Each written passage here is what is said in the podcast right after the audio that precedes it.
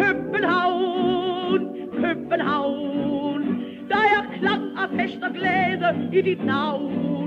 Se de slanke tårne hæver sig på sky, som en hilsen viden om fra kongens by. Du bliver stor, København.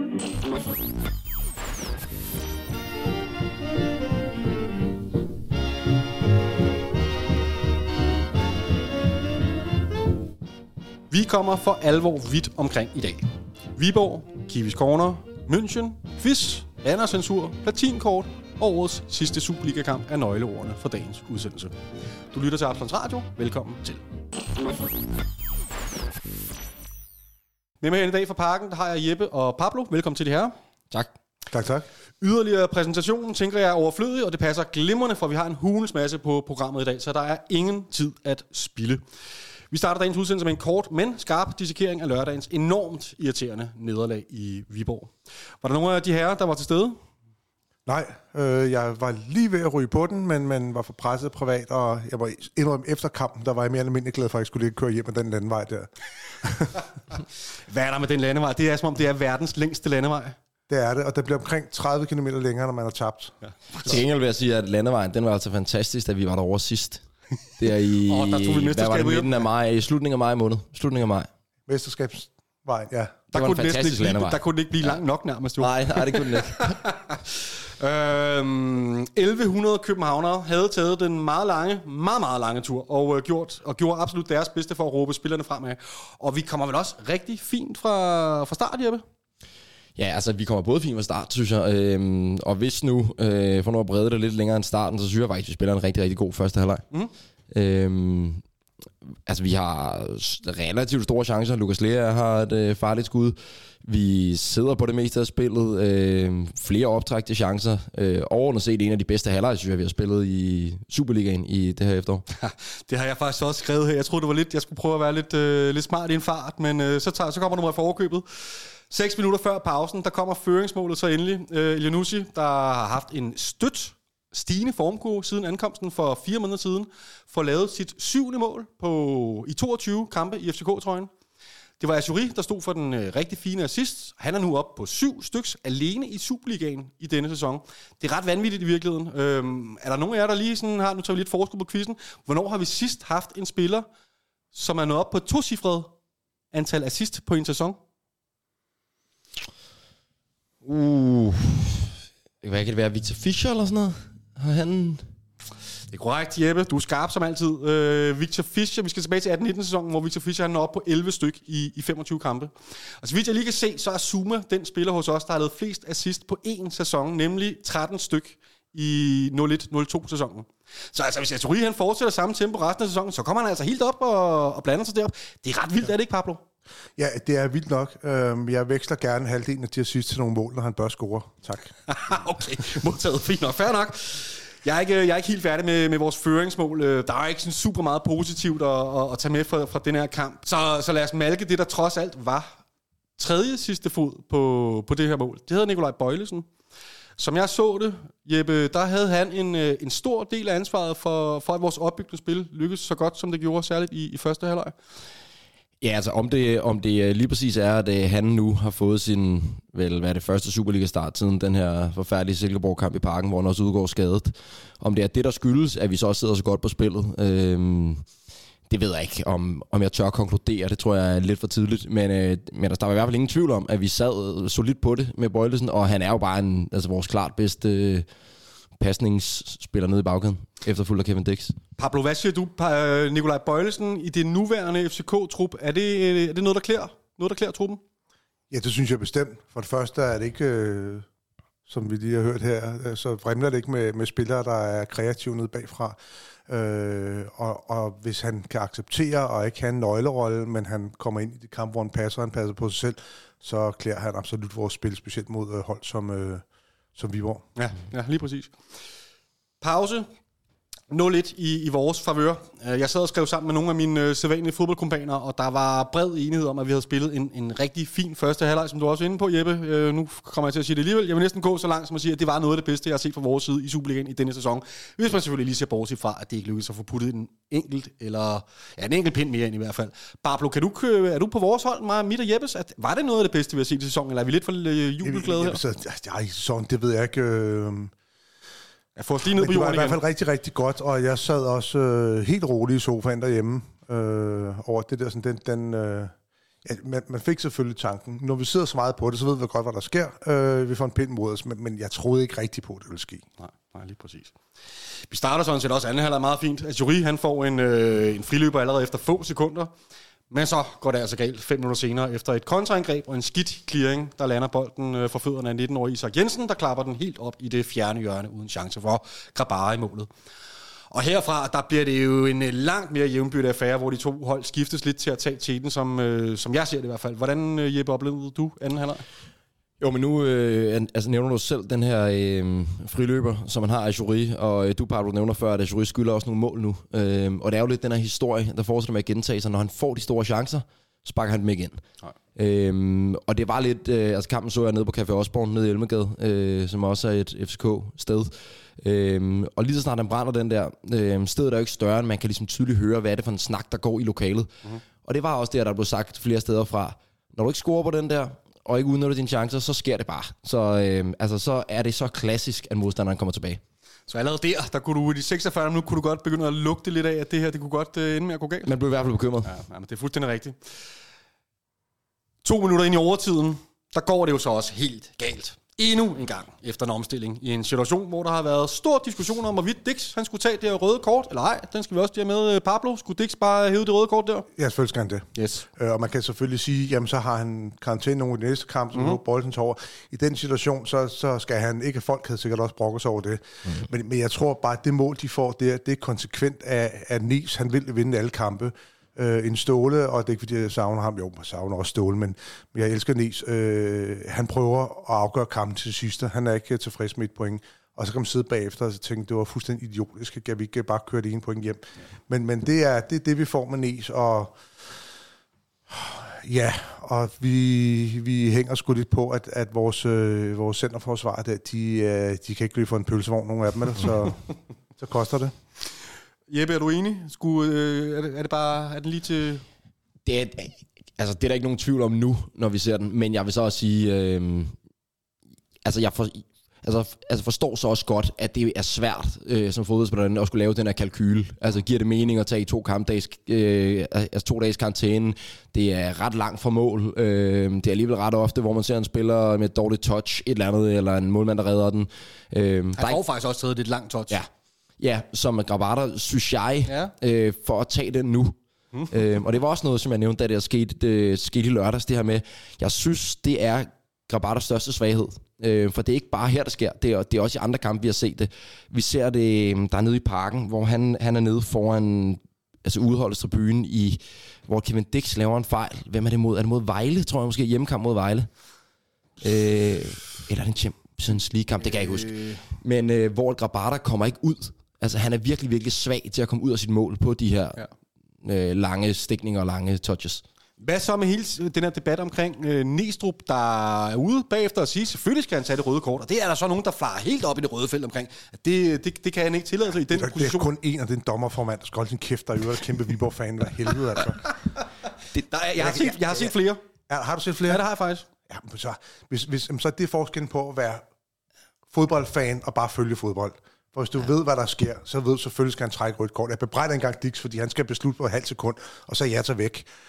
Så det er, hvad det er. Men selvfølgelig, det ved man, hvis man ikke engang selv har spillet på højden, hvor man bare færdig, du følger hold, at det er en del kalkylen. Og ikke fordi han skal brække hans knæ, han skal bare hive ham i trøjen. Sådan. Ja, præcis. Og det er jo der, hvor jeg for mit vedkommende er, at forskningen går. Næstrup er ikke på nogen måde ude og opfordrer Dix til at flæske ham på nogen som helst måde. Det er professionelt frispark, vi snakker om her.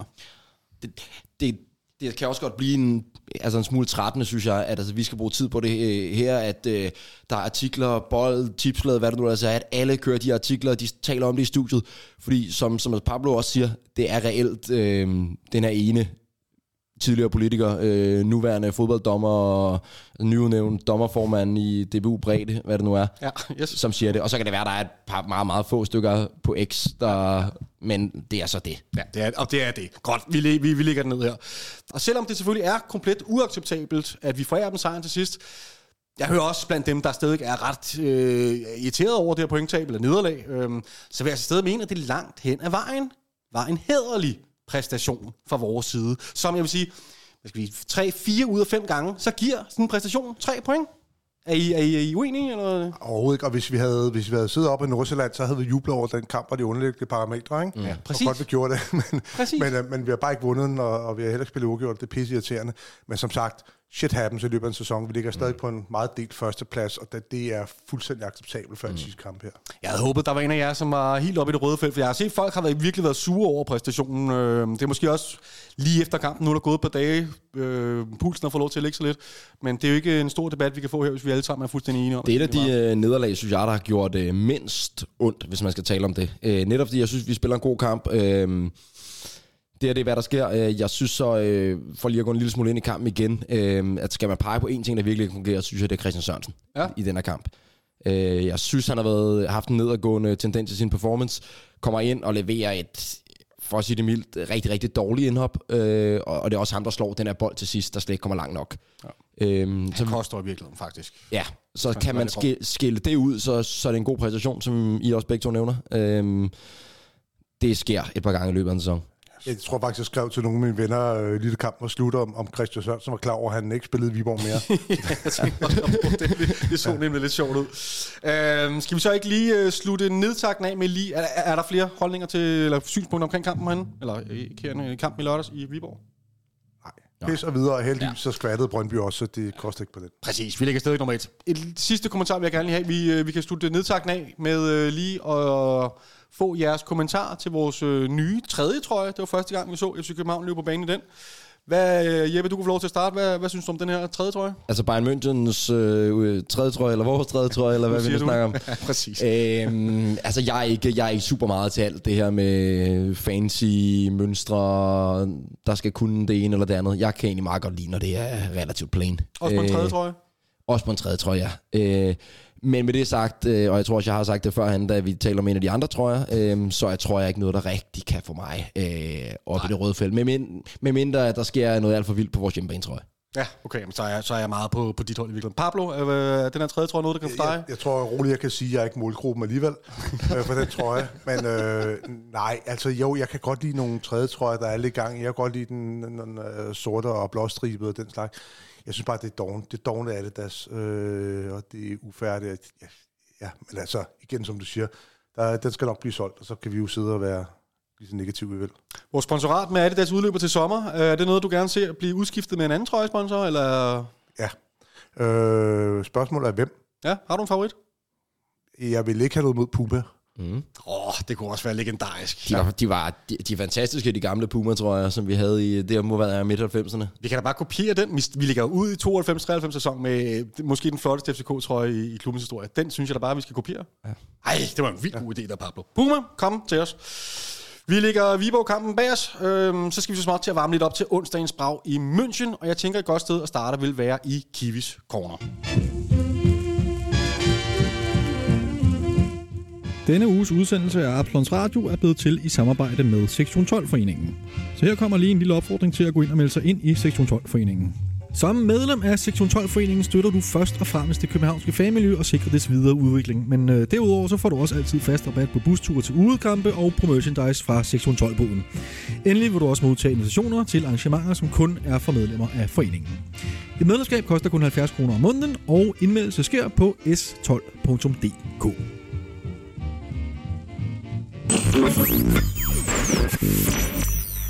Det er Kiwi.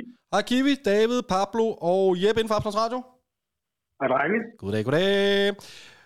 Kiwi, vi har et super stramt program i dag, så lad os gå direkte til dagens emne. FCK i Champions League. Ja. Jeg ved, du har forberedt lidt forskellige, som alle sammen falder ind under den her kategori. Så ja, jeg har lyst til bare at sige, Kiwi, take it away. Ja, jamen lad os da lige starte med den her Champions League-kamp, der var i Parken for efterhånden et par uger siden mod Manchester United. Ja. Det var jo Næstrup's allerførste Champions League-sejr, allerførste sejr i et europæisk gruppespil overhovedet. Så åh ja, det er faktisk ikke længe 10 år. Ja. Og det betyder så også samtidig, at det med sikkerhed ikke bliver FCK's værste Champions League-gruppespil, uanset hvad der måtte ske. Så langt, så godt. Det skulle sgu da meget positivt. Det er en god måde, vi starter. Så langt, så godt i hvert fald. Man har i hvert fald vundet en sejr, og det giver cirka 20 millioner kroner i klubkassen. Jeg bliver stadig, jeg ved godt, du har været igennem det økonomi før, jeg bliver stadig en lille smule overrasket, hver gang du nævner, hvor voldsomt mange penge det egentlig er, der er på spil. Jeg har det som om, min hjerne vil ikke rigtig tage det ind, så den glemmer det lidt, og så næste gang du siger det, så bliver jeg lige så overrasket, som første gang jeg hørte det. Det er helt vildt. Ja, men under alle omstændigheder, så var det også en meget vigtig sejr for FCK, fordi det betyder, at man stadigvæk selv kan afgøre, om man skal spille europæisk efter vinterpausen. Mm-hmm. Det ligger jo meget godt til os. Ja, det bliver svært for FCK, men det er da muligt. Det er ikke fuldstændig urealistisk i hvert fald, hvad der skal til. Er det dig, der måske lige er mand for at tegne det forkromede overblik over, hvad skal der til, for at FC København de kan spille Champions League efter vinter? Hvis vi tager efter vinterpausen, så skal man i bund og grund have enten hentet lige så mange point, som både Galatasaray og Manchester United i bund og grund. Ja. Hvis man holder det, jamen så får man anden plads. Så langt, så godt. Så langt, så godt. Ja, altså man skal selvfølgelig også lige være opmærksom på, at der kan være noget med målscore i forhold til Galatasaray, hvis der man har det samme antal point, men det kan vi tage på et senere tidspunkt, fordi der jo stadigvæk er en kamp i Parken, der lige skal afgøre det hele. Kører man ikke indbyrdes kamp, før man kører målscore? Jo, lige præcis. Ja. Lige præcis. Så hvis kampen i Parken om et par uger, hvis den er uafgjort, så er det målscore, der skal adskille de to hold. Og lige nu, der ligger den. Der har FCK serveranden, fordi de har -1 i målscore, mens tyrkerne har -2. Det er tæt. Okay, så hvis bruger man ikke stadig udebanemål, når man tager indbyrdes? Nej, okay. Det gør man ikke. Okay. Hvilket er en fordel for FCK i forhold til Manchester United, fordi hvis de to hold ender med samme pointantal, så er det ikke indbyrdeskamp, der kommer til at afgøre det. Fordi begge hold har scoret 4 mål mod hinanden og har vundet en kamp hver. Mm. Ja. Der kan man sige, der blev Jordan Larsons brændte straffespark virkelig dyrt i den sammenhæng, fordi det havde betydet, at man under alle omstændigheder havde været bedre indbyrdes end Manchester United i tilfælde af point i livet. Mm. Ja, yes. Plus man lige havde fået et point mere, og United havde fået 2 mindre. Mm. Ja, ja. Men der er jo lige de her kampe, der skal spilles i morgen, som man jo selvfølgelig lige skal holde lidt øje med. I bund og grund, hvis Manchester United taber den her kamp, som de skal spille mod Galatasaray nede i Istanbul, så betyder det i bund og grund, at kampen i München groft sagt er uden betydning. Mm-hmm. Forstået på den måde, at FCK stadigvæk selv vil kunne afgøre det med en sejr over Galatasaray i Parken. Så går man videre som 2 uanset hvad. Men i forhold til tredjepladsen, der kan et enkelt point i München vel godt være rigtig betydende? Ja, okay. Det kan det. Yes. Det kan det. Og i princippet, hvis både Galatasaray og Manchester United vinder, hvis både Galatasaray og FCK vinder i morgen, så er FCK sikret europæisk forår, og så kommer kampen i Parken udelukkende til at handle om, hvem der skal spille Champions League, og hvem der skal spille Europa League. Det kan jeg bare godt lide, det scenarie der. Den køber jeg, mand. Ja. Altså, det er teknisk set muligt, men må ikke det bliver ret svært, når det er, man skal en tur forbi Bayern. Monique, nu har vi en Bayern-fan i studiet lidt senere. Jeg er meget spændt på at høre, hvordan deres øjeblikkelige situation er. Det ser skræmmende ud, så jo, det bliver svært i morgen, det gør det. Ingen tvivl om det. Ja. Man skal håbe på, at Bayern har det her überheblich mindset, som de engang imellem kan have. Ja. Ja. Så kan man slå op i sin dansk-tysk ordbog og finde ud af, hvad det ord det betyder. Men kan vi ramme andenpladsen, hvis vi slasker Galatasaray sidste kamp hjemme? Ja, hvis. Så længe at United ikke vinder mod Galatasaray i morgen, så er man så er man sikker med en sejr. Det er slet ikke så dumt det her. Hvis en Galatasaray sejr en uafgjort, så skal vi bare have en sejr eller retter, så kommer det an på kamp, så vil man under alle omstændigheder være foran Galatasaray, men det vil så også samtidig kræve enten at man har en bedre målscorer samlet end United, eller at United mister point mod Bayern i deres sidste kamp. Og der kommer Bayern nok til at stille med et B-hold i den kamp, fordi de skal møde Stuttgart i runden efter i Bundesligaen, og de ånder Bayern lige i nakken i Bundesligaen. Ja, okay. Så det bedste scenarie for FCK, det er, at Galatasaray vinder i Istanbul over Manchester United. Fordi uanset hvad, så betyder det, at FCK får andenpladsen, hvis de så besejrer Galatasaray i Parken. Yes. Har du nogen... Hvor gode er chancerne for det, tænker du? De er da mulige. Altså, Manchester United skal jo undvære Rashford, som jo har karantæne, og så er Højlund og Eriksen vist nok også ude med skade. Ja, okay, så. Yes. Det der er på ingen måde helt utænkeligt, det her. Nej, altså, der bliver spænding der den 12. Hvis man havde siddet og skitseret det her scenarie for os, inden Champions League-gruppespillet var gået i gang, så havde vi jo takket ja med begge hænder over hovedet, skulle jeg til at sige. Men man sidder stadigvæk og hiver sig lidt i ørerne over, at vi ikke knaldede Galatasaray derude for 200. Ja, det er rigtigt. Det er meget, meget, meget rigtigt. Det havde jo nok gjort en kæmpe forskel, og selvfølgelig også det her brændte straffespark fra Jordan Larsen. Det gør også en virkelig stor forskel også i den sammenhæng. Ja. Men under alle omstændigheder, resultatet er i bund og grund, jeg vil næsten sige ligegyldigt for FCK i deres kamp mod Bayern i bund og grund. Hvis man kun tænker Champions League, ikke? Ja, hvis man kun tænker Champions League, og egentlig også, i bund og grund, hvis man tænker Champions League. Så, man kunne måske overveje lidt, om der ikke er nogen spillere, der måske skal spares for, at man undgår nogle karantæner. Altså, Vavro får karantæne ved næste gule kort, og det samme gør Lea. Ja, okay. Den er interessant. Den tror jeg lige, vi tager med her i optakten. Hvad siger du, Vavro og Lea står til karantæne? Mm. Ja, det er lige også Liv og Meling, men han er jo ude resten af efteråret, så... Ja. Er det endegyldigt konstateret, at han kommer ikke med i kamp her i efteråret? Nej, okay. Det er i hvert fald, hvad der stod på fck.dk for ikke så længe siden. Modtaget. Okay. Jamen, spændende. Mm. Ja, og så selvfølgelig lige, hvad vil det betyde økonomisk, hvis det er, at FCK ikke ender på sidstepladsen i gruppen. Hvis man går videre til Europa League via den her tredje plads, så skal man så spille de her knockout playoff-kampe mod en toer fra Europa League-gruppespil. Og det kan jo være, det kan være et hold som Lask, det kan også være Liverpool, det kan være der er en lidt blandet landhandel der, hvad det angår. Men hvis det er, at FCK rent faktisk bevarer andenpladsen, så skal man spille mod en gruppevinder i Champions League i 8-delsfinalen. Ja. Og det kan jo være et hold som Barcelona eller Real Madrid eller Real Sociedad. Det vil nok være den bedste lodtrækning for FCK, og man vil nok gerne undgå et hold som Manchester City eller eller Real Madrid for den sags skyld. Ja, helt klart. Der er noget i det her, synes jeg, når man nu kigger på hvem der ligger til at få andenpladserne i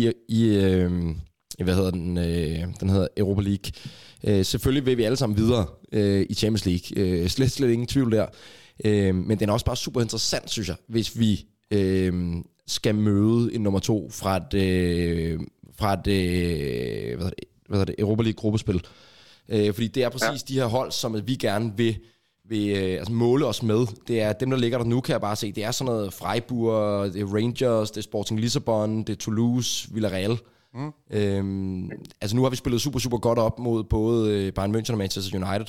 Så jeg har da en eller anden forhåbning om, at om de her hold skal vi være minimum lige så gode som. Mm-hmm. Men så kan man så stille sig selv spørgsmålet, hvad vil man helst i forhold til oplevelser? Fordi selvfølgelig er det måske, jeg vil nok mene, at det måske er lidt federe at møde et hold som Real Madrid, end at man hellere vil møde Villarreal. Plus der selvfølgelig er langt flere penge, hvis der man rent faktisk går videre til 8-finalerne i Champions League. Altså i bund og grund så kan kampen, altså hvis alt falder ud til FCK's fordel, så kan kampen i Parken mod Galatasaray være 90 millioner kroner værd. Kæft, ja. Okay. Det er også en slags penge. Ja, det er vist noget med, det er en halv PBL, har jeg hørt. Det tager vi også gerne med. Ja, og så er der selvfølgelig også det her med koefficientpoengene. FCK får ud over de 2 point for en sejr, så får man også 5 bonuspoint oveni for at gå videre til knockout-runderne i Champions League. Det får man ikke, hvis det er, man havner i Europa League. Den her knockout playoff-runde, de point, der bliver uddelt, de bliver kun uddelt til landet, ikke til holdet. Og det er holdets point, der afgør, om man er seedet eller man ikke er seedet. Så om man skal, at man er seedet hele vejen til Champions League-gruppespil, hvis det er, man faktisk vinder det danske mesterskab, og i så fald i hvilken pulje er det, man havner i. 5 koefficientpoint, siger du, for at gå videre?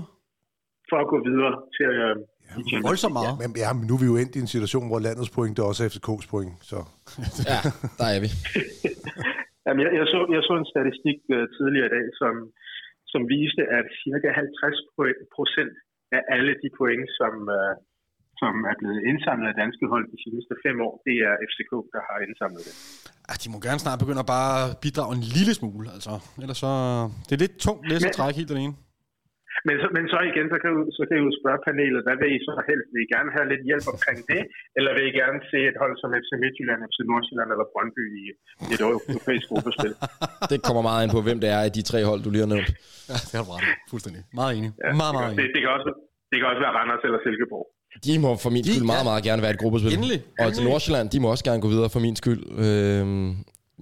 Altså når vi så snakker Brøndby og Midtjylland, så bliver den så lidt mere lakrids. Jeg er fuldstændig enig. Hvad siger du, Pablo? Men jeg kan slet ikke forstå den snak der. Vi skal køre os, eller vi skal ikke hjælpe hverken Brøndby eller nogen. Og hvis jeg var Brøndby eller Midtjylland-fan, gud forbyde det, så ville jeg have den måde, som FCK kører på. Og ja, det er rigtigt. Ja. Helt klart. Kiwi, har du... var det det? Det var egentlig bare det. Så vil jeg ønske jer alt muligt held og lykke med kampen i morgen. Så må vi se, om vi kan hive point med fra det sydtyske. Mange tak, Kiwi. Jeg tænker i hvert fald, vi er klædt godt på nu til næste punkt, nemlig optakten til München i morgen. Perfekt, Kiwi. Tusind tak for tiden. Servus. Det der ven. Vi snakkes. Hej. Hej.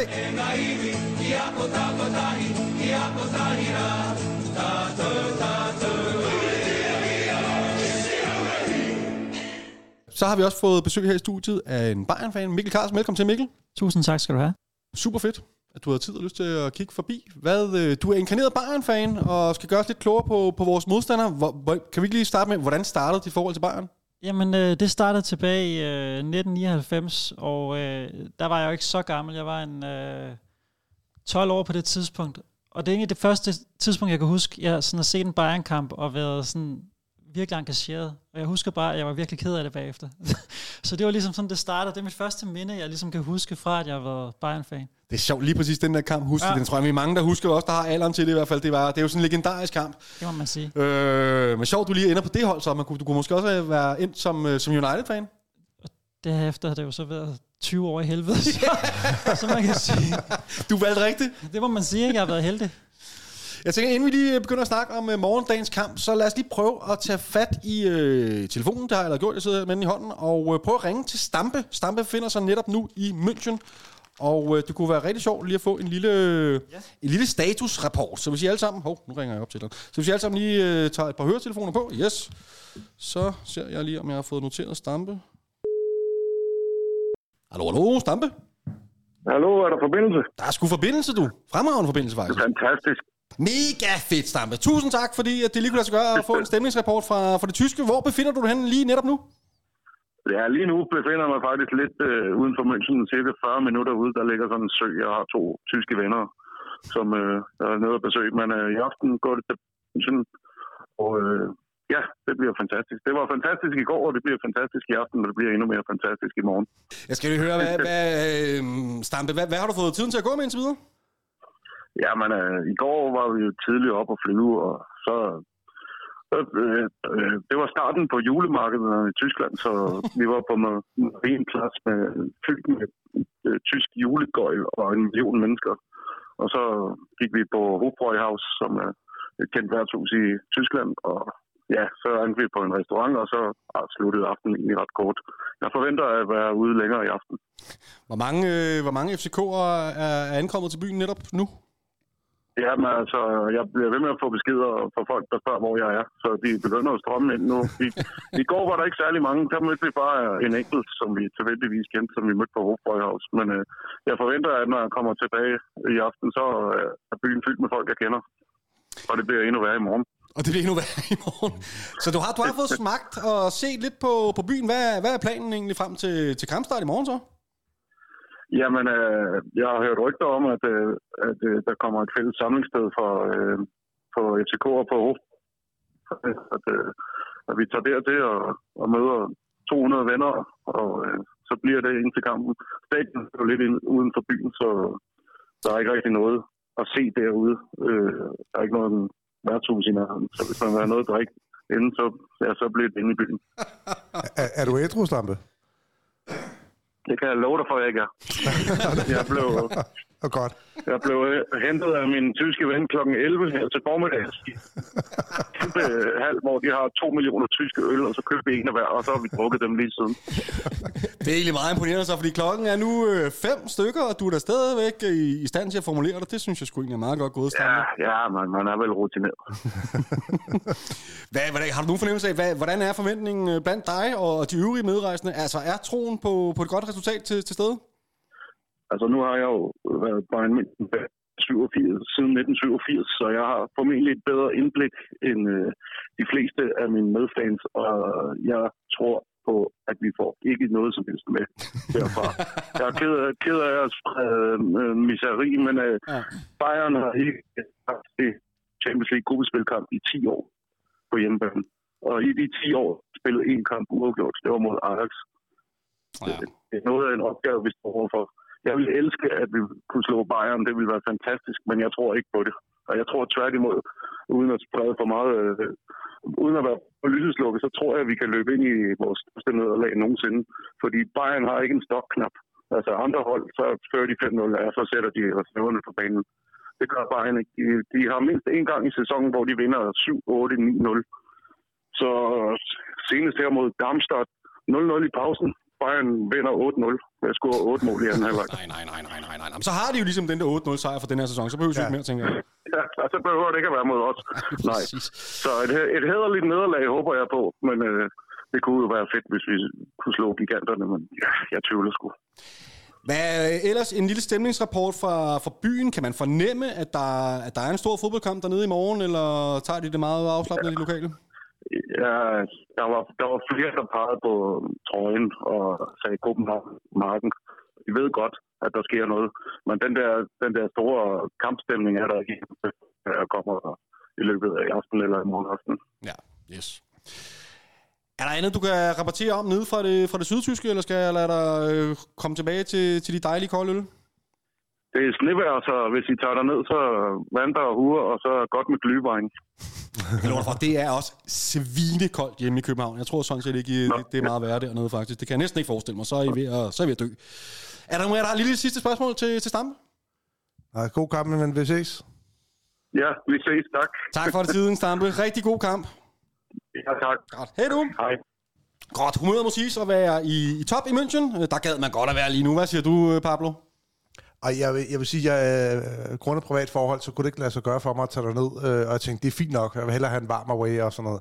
Jeg har godt mærket sidst på døgn, den der FOMO, den der rammer ganske hårdt, og jeg kan ikke åbne SoMe uden alle mine venner, de så skolebilleder, så det er lidt hårdt lige nu. Det alle skal er der nede, jeg synes virkelig, uden til hvem man snakker med, enten er de på vej til München, eller så kom de i går, eller så kommer de i morgen. Ja. 3.500 FCK'er forventer man. Mikkel, du har vel været dernede nogle gange, du kunne vel også godt tænke dig at være dernede og se lidt fodbold i morgen? Det kunne have været ret godt, jeg kan heller ikke. Jeg er faktisk på arbejde i morgen.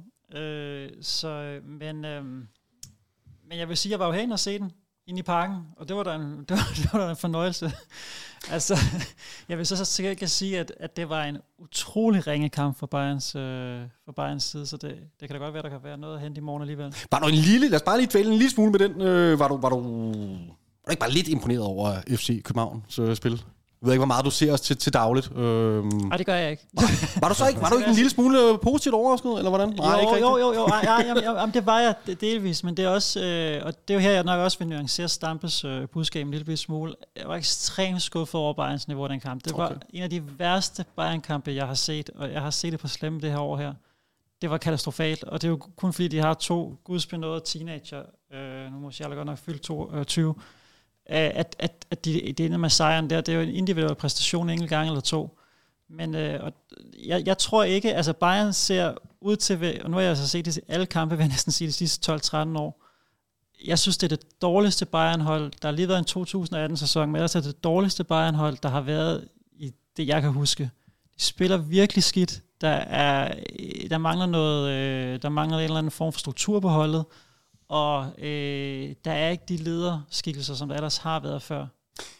Okay, så det er ikke bare isoleret til den her ene kamp mod FCK? Altså det er sådan generelt lige nu? Ja, det billede, I så i den FCK-kamp, det var slemt, men jeg har set det på andre kampe i denne sæson, og der er dele af andre kampe mod nogle af de andre hold, som har vist noget af det samme spil. Jeg har svært ved at forstå præcis, hvorfor det er så slemt. Jeg synes, der egentlig er kvalitetsspil over hele linjen på en central midtbane. Altså, den centrale midtbane på Bayern er den dårligste, der har været i 10 år. Altså med længder, den er katastrofalt ringe. Og det er der, hvor det ligesom på en eller anden måde ikke rigtig fungerer. Men det skvatter også i pokalen. Var det ikke en værre kamp? Jo, med Saarbrücken. Jo, det var noget af det mest vanvittige, jeg har set. Og det er sådan en kamp... Tredje Bundesliga, ikke? Jo, og det er altså 3. år i træk, man ryger ud før vinterpausen i pokalen. Så hvad der sker der, det skal jeg ikke kunne sige. Resultatmæssigt, der har de jo så til gengæld været utrolig skarpe her i første halvdel af sæsonen. De har jo haft den bedste sæsonstart, også siden 2015-16-sæsonen med Guardiola. De har scoret 43 mål, så det er et snit på sådan noget 3,7 mål i Bundesligaen. Altså... Så det lyder dårligt. Det der er så vildt. Jamen, jeg hørte også en podcast, en tysk podcast for et stykke tid siden, hvor de snakker om det her med, skal vi kigge på statistikken, eller er der også en øjentest? Og hvad tæller egentlig mest? For der er bare noget, når man kigger på det, der bare ikke fungerer. De får de mål, de ender med at score, de ender med at vinde. Men jeg vil så også bare sige, at så snart de har mødt de gode hold, Leipzig, Leverkusen, som har været en rigtig god sæson med Alonso, så har de jo lige præcis spillet uafgjort og ikke vundet, og også mod Leipzig tabt. United ser jo ikke som noget godt hold, og derfor vil jeg sige, at jeg synes ikke, de har haft en stor modstand indtil videre, og kun at vinde 4-3 over United på hjemmebane, altså også sådan lige på grænsen, vil jeg sige. Okay, det synes jeg er ekstremt interessant. Det giver mig da en lille smule håb og tro på tingene. Vi skal have lagt en plan for, hvordan vi får noget med fra Allianz Arena. Meget gerne 3 af slagsen, som Kiwi var inde på, så kan vi måske ikke bruge et enkelt point til det helt store i virkeligheden. Stampe er inde på, at Bayern, det er et hold, der bare altid kører på. I er jo sikret førstepladsen, I ligger nummer 1. Der er jo ikke rigtig nogen grund til, at I spiller jer helt ud i morgen. Nej. Men er det alligevel et Bayern-hold i det stærkeste mandskab, vi kommer til at se? Det kan jeg ikke forestille mig. Nej. Altså, jeg tror, der kommer til at blive roteret. Også fordi, at det, der har været det store problem i Bayerns sæson her, det har været, at de har jo lavet et episk koks i august måned i transfervinduet, som jeg heller ikke har set lignende i 10 år. Okay. Hvor man simpelthen på sidste deadline-dag sælger 2 spillere, Pavard og Gravenberg, og man ender med at misse både Palinja fra West Ham, og så også en højre bak, man skulle have haft ind. Man når simpelthen ikke at lukke aftalen før deadline-dag. Og det betyder, at man har simpelthen ikke haft nogen trup at rotere med. Man har haft et par skader. Det er de samme spillere, der har spillet igen og igen og igen. Man har blandt andet en forsvarsspiller, der hedder Kim. Han har kun misset 32 minutter i samtlige kampe den her sæson. Jeg kan snart ikke løbe mere, men de har ikke andre. De har simpelthen ikke andre at stille ind. Så der kommer til at blive roteret, og der kommer til at komme nogle stykker ind, men man vil se nogle spillere, som der er lidt edgy i forhold til formen, fordi du kan ikke rotere mere end 3-4 spillere, for så er der ikke flere, så skal du ned og finde det på amatører. Altså fra jeres seneste kamp i weekenden, hvem er det, Køln I møder, ikke? Ja. Og vinder 1-0. Ja.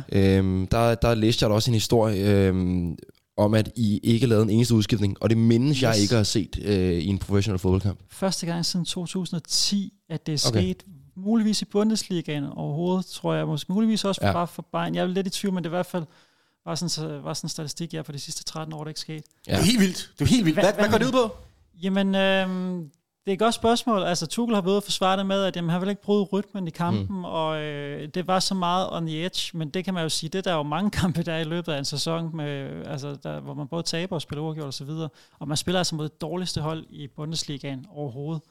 de kunne godt have vundet mere og så videre, men der var, jeg ved ikke hvorfor, men der er også, jeg tror også der er et signal for ham, jeg sender til en ledelse om, at vi har ikke mere at byde. Altså der er simpelthen, hvis jeg begynder at skifte ud nu, jamen der er ikke rigtig noget. Vi har en 3-4 skader. Jeg har nogen, der lige er kommet tilbage. De har ikke spillet 8-9 kampe. Jeg har ikke noget, jeg tør at sætte ind på nuværende tidspunkt. Det her med, at det er de samme, altså de startende 11 spillere, der spiller samtlige 90 minutter i søndags, lørdags. Ja. Det tyder vel også på, at Thomas Tuchel, han ser den her kamp i morgen herinde som en, hvad skal man sige, at der bliver nok skiftet en hel del. Ja. Ikke? Altså det tænker, det bekræfter lidt billedet af, at hvis det var de samme 11 spillere, han ville spille med i morgen, jamen så havde de nok ikke spillet 90 minutter. Nej, det har det nok ikke. Så er det, han bliver nødt til at tage ham ud, og der er også en grænse for, hvor meget han vil køre på dem. Så det regner jeg også med, men det er jo selvfølgelig også spillere som Teller og Knabri, der kommer ind i angrebet, og sådan, så stadigvæk fornuftige spillere. Og Kane kommer også til at spille i morgen, det er jeg slet ikke i tvivl om, og han er nok også en, der kan dosere, hvor meget han løber i løbet af en kamp. Mm-hmm, ja. Men jeg vil sige, det er også kun for at modbalancere det, Stampe siger, fordi jeg er fuldstændig enig i, jeg tror, det bliver ekstremt svært for FCK at få noget med, fordi sådan er det bare. Altså, de har jo stillet med dårlige hold før i gruppespil, og de vinder bare. Men hvis man skal hente noget, så er det altså i morgen. Ja. Man kan jo gå tilbage til sidste sæson, der lå I også i en lignende situation, hvor I havde vundet de 4 første kampe. Der går I alligevel ud af banker, passer 3-0 ud, og ind der 2-0 hjemme. Ikke? Så der er ikke meget trøst at hente der for vores vedkommende i hvert fald. Men lad os lige dykke lidt ned i den her Saarbrücken-kamp, så i hvert fald, hvor I ryger ud i pokalen til 3. Bundesliga-hold. Der tænker jeg, der må vi kunne hive et eller andet fra. Hvad kan FCK lære af den her kamp?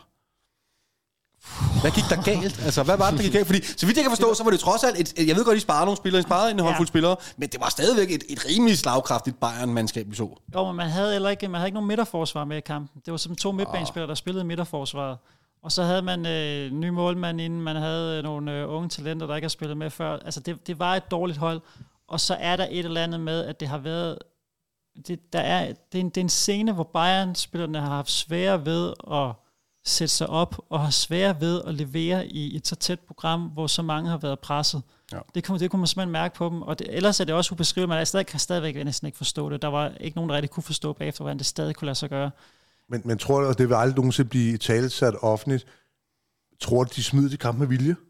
Fordi de er presset? Altså, personligt har jeg der jo i pokalturneringen med os. Ja. Hvis vi smider mod Silkeborg, so be it. Ja. Hvis det kan reddes nogle pointer. Ja. Jeg ved ikke, om de tænker på samme måde. Generelt der er den tyske pokalturnering bare enormt prestigefyldt sammenlignet med andre pokalturneringer, er den ikke det? Jo, altså jeg vil sige, at de går ekstremt meget op i det. Der er noget med den her, det er jo en lidt mini FA Cup, altså der er noget med det der med at komme til Berlin, og jeg synes, jeg fornemmer, at det er en større ting i de tyske medier og blandt de tyske fans, end det egentlig er for mig, når jeg sidder lidt længere væk fra det til daglig. Der er et eller andet i Tyskland over den pokalturnering, så jeg har svært ved at forestille mig det, og en klub som Bayern, hvor man vinder alt, der kan jeg næsten ikke forestille mig, fordi i det sekund, de ryger ud der, taber Tuchel 1 kamp til, taber han 2 kampe til, altså så er han næsten færdig. Så du ved, altså... Så det pres ligger der jo også, jo. Du har ikke noget tid, altså du kan se, Nagelsmann, han havde en rekord også, altså en vanvittig god første halvdel af sæsonen, så kommer de i en anden halvdel. De første 4-5 kampe får de kun 2 sejre, og taber 2 og spiller 1 uafgjort. Så dagen før de skal spille de 3 vigtigste kampe, så bliver han fyret ud af det blå. Så det er også, altså... Der skal heller ikke så meget til, så jeg tror ikke på det, men jeg vil sige, som neutral seer, så sad jeg faktisk og tænkte, det er godt. Fordi de har ikke truppen til mere. Nej. Hvis det ender med et nederlag eller en uafgjort, vil det være en kandidat. Altså, det er ikke en ligegyldig kamp, kan jeg så forstå. Selvom jeg er gået videre, og I har førstepladsen, så vil et nederlag eller en uafgjort, det vil stadigvæk sætte et store ridser i lakken. Ja, det vil det gøre. Altså et nederlag der, det vil være svært at kapere i München, helt sikkert. Og der vil komme meget kritik, og det vil være noget, der vil... Altså, Det vil ikke blive taget godt imod, så jeg tænker, at når de går på banen i morgen, så tænker jeg, at det bliver med et stærkt hjemmepublikum, det bliver med et fornuftigt spillende hold, uanset hvad. Men ja, altså taber de i den kamp, eller spiller de uafgjort, så kommer kritikken med det samme. Men det kan Tuchel godt overleve stadigvæk, fordi de ligger nummer 1, de er sikre på at gå videre, og de ligger nummer 1 nummer 2 i Bundesliga, man har vundet 10 ud af de første 12 kampe her, så det ser fornuftigt ud stadigvæk. Ikke? Ja. I forhold til kampen herinde i Parken, der får vi vel fornøjelsen af en anden målmand, tænker jeg, i Bayern-målet. Emanuel Neuer, han er kommet så over et brækket ben eller sådan noget, en skiferie. Det var et eller andet med en skiferie i hvert fald, ikke? Jo, han valgte at tage på skiferie i vinterpausen. Må de gerne det? Jeg troede, der var sådan nogle regler med fodboldspillere og skiferie, at det var lidt no-go. Ja, du kan vist ikke skrive det ud af kontrakterne, tror jeg. Der er, tidligere havde man det også med de svenske spillere i FCK. Dengang, jeg kan ikke huske, hvem der ved om det hedder Antonsson, og hvem der mere ved der på det tidspunkt. 15 vensterbaks, der var svensker. Men altså, du kan selvfølgelig opfordre dem i så høj grad som muligt, men der er noget med det her med, at du ikke kan gå direkte ind og bestemme, hvad de må lave i deres fritid, så vidt jeg ved. Klart. Ja, jeg har til et vis grænse, fordi jeg er mere end almindelig sikker på, at indendørs fodbold, for eksempel, det er no-go. Okay. Det må de simpelthen ikke. Okay. Fordi der kommer så mange skader der. Det gjorde de jo gamle dage, der lå de jo og billede tvillingerne og sådan noget. Det er slut, det må de ikke mere. Til gengæld så tror jeg, at jeg som arbejdsgiver i Bayern München, jeg tror godt nok, jeg vil være trist, når jeg har en spiller, som jeg betaler, hvad skal vi, et eller andet sted mellem 50 og 100 millioner i årsløn. 150. 150, okay. Det er nogle lidt andre beløb end dem, som vi leger med herinde. 50 millioner. Jeg har for over 20 millioner. Det vil du ikke være helt glad for? Nej, der tror jeg godt nok, at jeg vil... Nej, men i Tyskland, der er det forsikringer, mener jeg, forsikringsselskaber, der betaler lønninger, når spillere er skadet. Jeg er faktisk en lille smule i tvivl om, hvordan de havde det med Nøje, for der har været diskussioner om det. Okay. Hvem der har betalt, og der har også været diskussioner om, hvorvidt det egentlig var en del af hans kontrakt også. Men der var bare, kan jeg huske, da Berggren, Emil Berggren, han tog fra... Jeg kan ikke huske, om han tog en direkte fra Hobro og til Tyskland. Braunschweig tog han til. Og så bliver han skadet et par uger efter han er kommet en lang skade. Og der kan jeg huske, der kom det ligesom ud senere, at han havde ligesom ikke nået at få den her forsikring på plads. Så han gik altså op, om det er 10%, 20% løn, det aner jeg ikke. Men altså til en meget, meget, meget lav løn i forhold til, hvad han havde skrevet under på. Interessant. Noter til det er jo også, at i Tyskland der er det så afgørende, hvor mange kampe de spiller. Så en stor del af deres løn, nogle gange kan det være 20, 30, 40% eller sådan noget, kan være præstationsbetinget. Ja. Om de kommer på banen eller ej, kontra hvordan det er i England eller Danmark for eksempel. Wow, det må være PC's helt store våde drøm, det der at kunne få op til 40% af lønnen af præstationsbetinget. Ja, nogle af de klubber, der er, og der kan være lidt forskellige, også hvor meget anciennitet de forskellige spillere har selvfølgelig. Men ja, det kan gå ondt også på dem. Ja, han er tilbage i målet, eller hvad? Og man forventer at se ham på banen i morgen? Jamen, han har spillet en... To eller tre kampe nu har han været inde. Det har været... han har været ude et år, og jeg skal sige, det var han også tilbage i 2018, og der var han halvandet år om at genvinde en form, som virkelig, virkelig også kom i 2020, hvor de vandt. Jeg havde ikke troet på det. Jeg havde ikke kun min vildeste fantasi forestillet mig en 38-årig målmand komme tilbage på det niveau, men han har kun været med i tre kampe, men han har været upåklagelig, og hans måde at spille med bolden i fødderne har jo bare gjort, at Bayerns spil nedefra har været markant bedre med det samme. Kamp mod Saarbrücken står han heldigvis også. Ja, så det kan du. Det kan vi være lidt glade for. Ja, det kan vi være glade for. Helt overordnet set, Mikkel, hvilket kampbillede forventer du i morgen? Jeg tænker, at det selvfølgelig kommer til at være Bayern, der dominerer på boldbesiddelsen, og jeg tror, at det FCK skal være god til, uden at være den største taktiker her, så er det at ramme den central midtbane og være inde og tage den kamp op mellem formentlig Leimer og Kimmich, der kommer til at være der i morgen. Den midtbanekonstellation har ikke rigtig fungeret, og det gjorde den heller ikke herinde i Parken.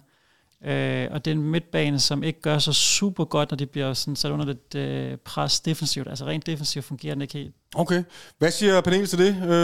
Den centrale midtbane, lyder det godt, at det er deres svage punkt? Det er der, vi skal ind og sætte os. Vi skal måske ovenikøbet gå lidt til dem, og ikke stå og være alt for afventer, men sætte dem under et pres. Og, ja. Altså når vi tænker tilbage på de Champions League-kamp, vi spillede i år, så synes jeg, at det lyder glimrende, fordi det er lige præcis der, jeg synes, vi har været rigtig, rigtig gode.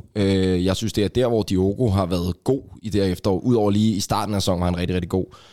Men ellers så er det faktisk specielt vores hjemmekamp mod Bayern, hvor jeg synes er en helt vanvittig kamp han spiller, hvor vi så kan sige, kigger vi nu lige en lille smule tilbage på den kamp vi spiller her i weekenden, der kommer han også ind og leverer en håbløs præstation. Han leverer dårligt mod Brøndby, bliver hævet i pausen.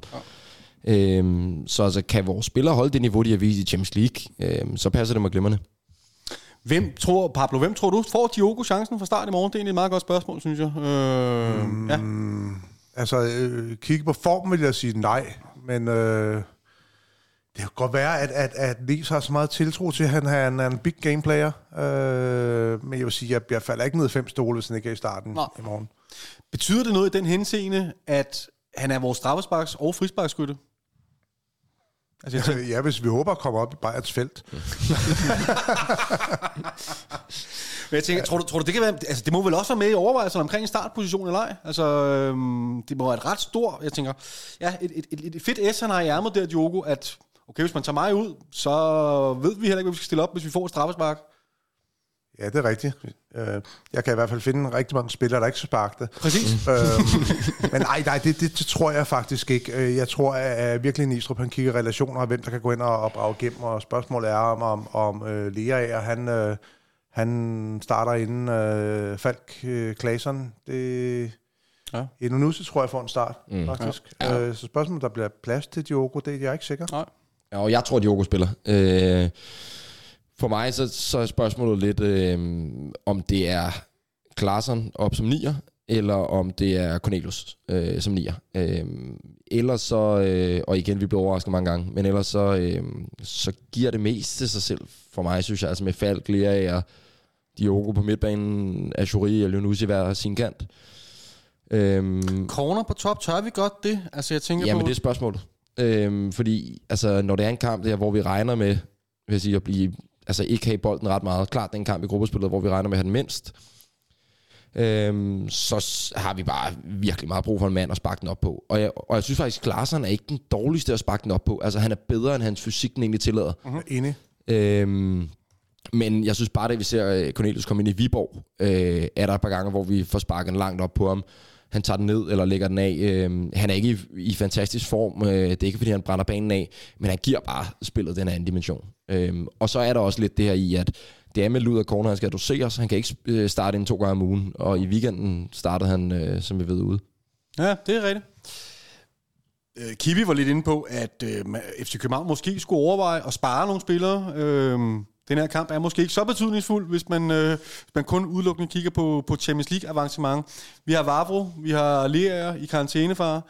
Er det noget, som Pablo Ustav, Darlov og Nistrup, vil du ture stille med Vavro og Lea fra start, eller vil du tage hensyn til, at...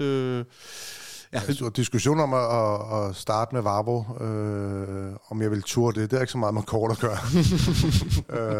Jeg kan godt lide Vavro, og jeg tror helt ærligt, jeg tror ikke, Niels han tænker sådan.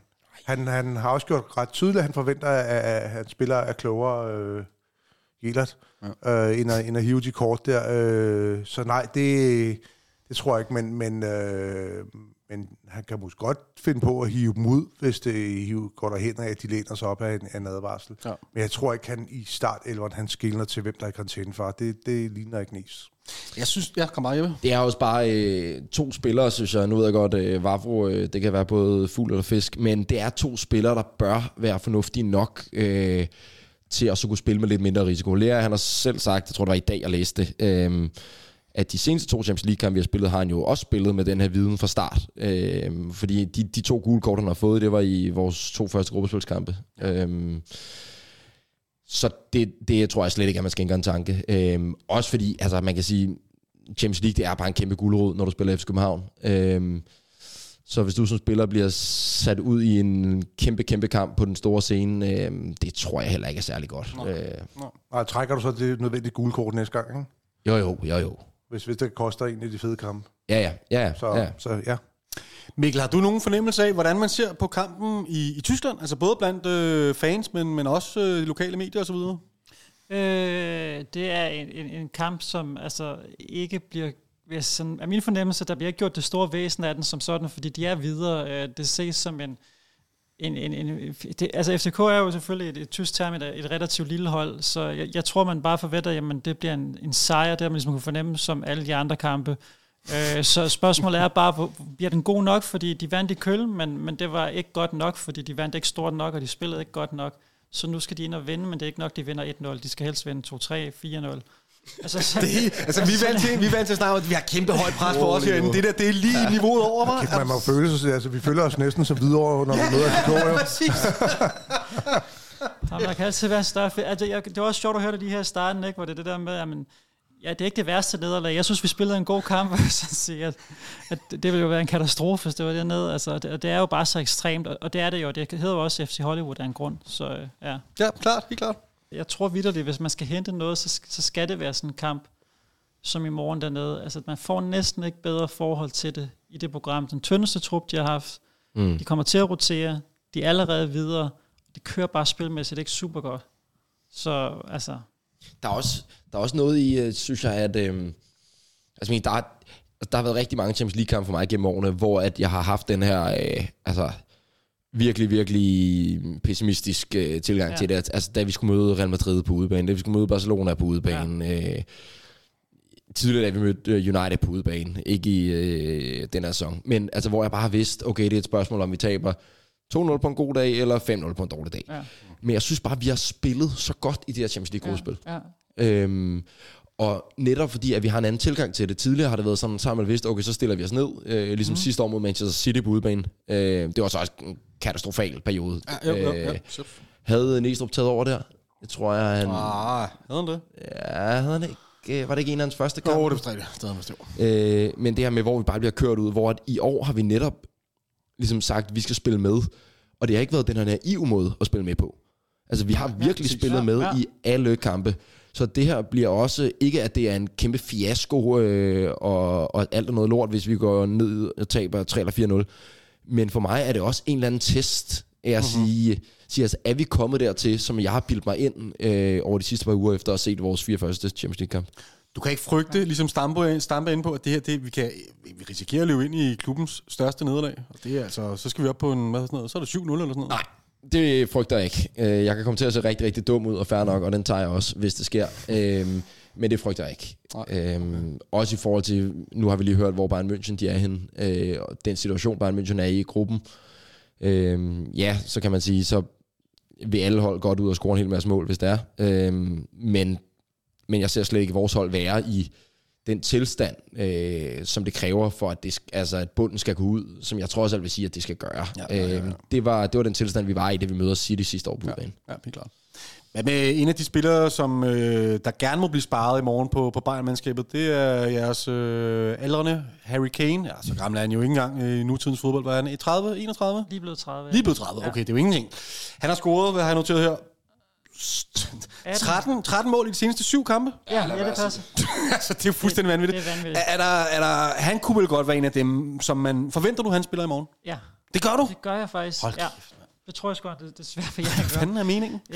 Altså i hvert fald, hvad jeg kunne se på de tyske medier, så er han en forventet startopstilling, og jeg tror, det handler om, at det er lidt det samme som Lewandowski i sin tid, at der angriber, der er så rutineret og så gode, at de kan godt vurdere, hvor meget de skal løbe, hvornår de skal løbe, og de er en lederfigur på banen også, og han kan godt tage sådan nogle pauser på en bane, uden at det er slemt. Det var også de meldinger, der var, kunne jeg bare læse på de sociale medier efter Bayerns pressemøde tidligere i dag. Ja. Harry Kane, han starter simpelthen. Det forventer man. Shit, mand. Jeg tror, det var på fck.dk, som havde lavet en glimrende optakt, hvor jeg kunne læse, at det var vist 3 kampe i denne sæson, han ikke havde scoret. Ja. Men en af dem var jo så faktisk kampen herinde i Parken mod os. Så vi har jo vist, at vi godt kan tøjle ham. Ja. Vi kan nemlig godt tøjle ham. Og Musiala er ikke med i morgen. Nej, okay. Så det kan I glæde jer over. Det glæder vi os faktisk rigtig, rigtig meget over. Spørgsmålet er, om vi er ved at nå igennem optakten. Pablo, hvad bliver gameplanen fra FCK's side? Det tror jeg bliver mod og påpasselighed, hvis man skal sige med meget få ord. At vi bliver nødt til at turde spille vores spil. Og vi skal da være med at lave de der jernblødninger, specielt i bagkæden, fordi det bliver bare straffet. Altså det, jeg vil lige sige, herinde i Parken, den kamp, der lavede vi ikke engang jernblødninger, det straffede de alligevel. Ja. Så man skal virkelig være på pas, ikke? For de har nogle vanvittige spillere.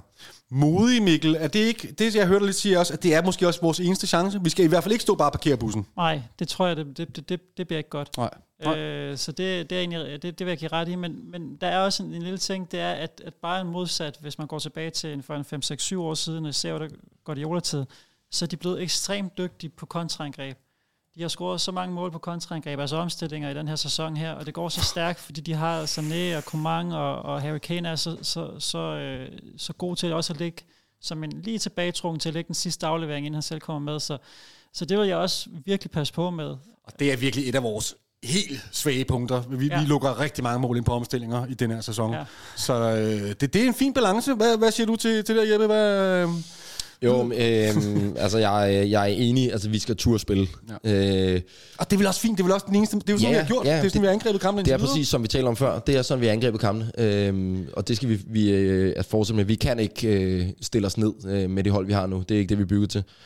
Og så skal vi score vores strafspark. Jeg kunne se, at dommeren havde vist dømt, var det 17 strafspark i 20 europæiske kampe, eller noget af den stil. Okay. Endnu noget, der taler for, at Diogo skal starte. Så Diogo, han skal sparke strafspark ind, som man også plejer. Han har vel brændt et i Viborg, hvor han så scorede på reposten på en fantastisk dag. Og vi får jo en kvindedommer. Fedt. Okay. Yes. Spændende, ja. Stærkt. Det er sjældent. Det er anden gang, vi oplever det. Det er anden gang kun. Ja. Wow, mand. Ja, det er en del år siden, vi havde den. Det var en eller anden tidlig kvalrunde mod Lincoln. Ja. Jo, Lincoln måske, eller sådan noget. Det var... Nej, det kan jeg. Jeg så en Nipsostat på X i dag. De smed ud, hvem der var. Ja, præcis. Men, vi skal til quizzen lige om lidt, så kan I få lov til at gå ned af mindernes allé. Men jeg tænker, vi skal lukke optakten til Bayern ned, med mindre der er nogen, der sidder inde med en eller anden pointe, så er der rig mulighed for at komme med den. Hvordan er stemningen på Allianz Arena? Jeg har aldrig nogensinde været der. Er det et medlevende publikum, eller er det mere som teateret, som vi besøgte senest, hvor der ikke sker så meget? Altså på Old Trafford? Old Trafford? Nej, altså det er ikke så skandaløst ringet. Jeg tror, det er meget godt sådan karakteriseret ved Kane, der også kom til tysk fodbold, da han lige pludselig havde stået før kampen og sagt, hvad der foregår, fordi der var simpelthen sådan helt sort, helt rødt og romerlys og røg hen over banen. Og det er jo ikke noget, han er vant til for engelsk fodbold. Så jeg vil sige, at Allianz Arena, det ligger relativt højt op i den tyske. Det er ikke op på sådan noget Westfalen Stadion, men det er virkelig stærkt. Og især når i de her Champions League-aftener, hvis publikum først rigtig kommer med, så vil jeg sige, så ligger det ganske fornuftigt til. Ja, så der er en super stemning. Det vil Stampe nok også kunne fortælle om. Så en halv sektion 12. Ja, det er så nok meget godt, ja. Mikkel, tusind tak, fordi du tog dig tiden til at kigge her forbi og gjorde os lidt klogere på morgendagens modstander. Tak. Jamen selv tak. Tak fordi du måtte komme. Jeg håber, at får en god kamp. Og som sagt, lad os slutte af med, og som vi startede, der er ikke nogen grund til, at I kører den helt ud. Nej. Og så husk på, det er ikke nogen skam at tabe til FC København. Tjek, det skal jeg skrive ned og sige til dem.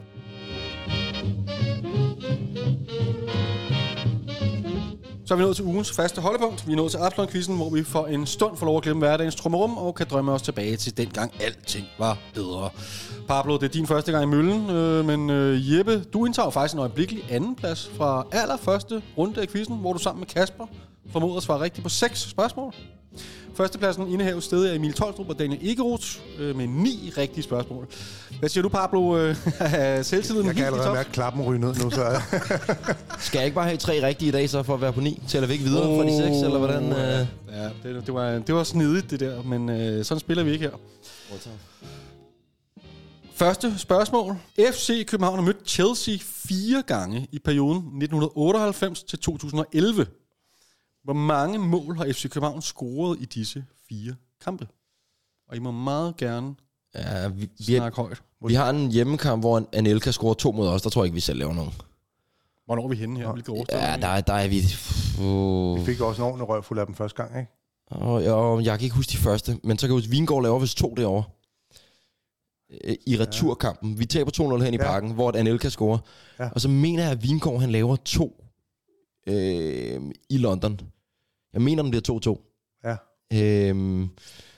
Og de 2 første Chelsea-kampe, dem... Er jeg helt galt på den? Det var der, hvor Goldbæk var med, ikke? Jo.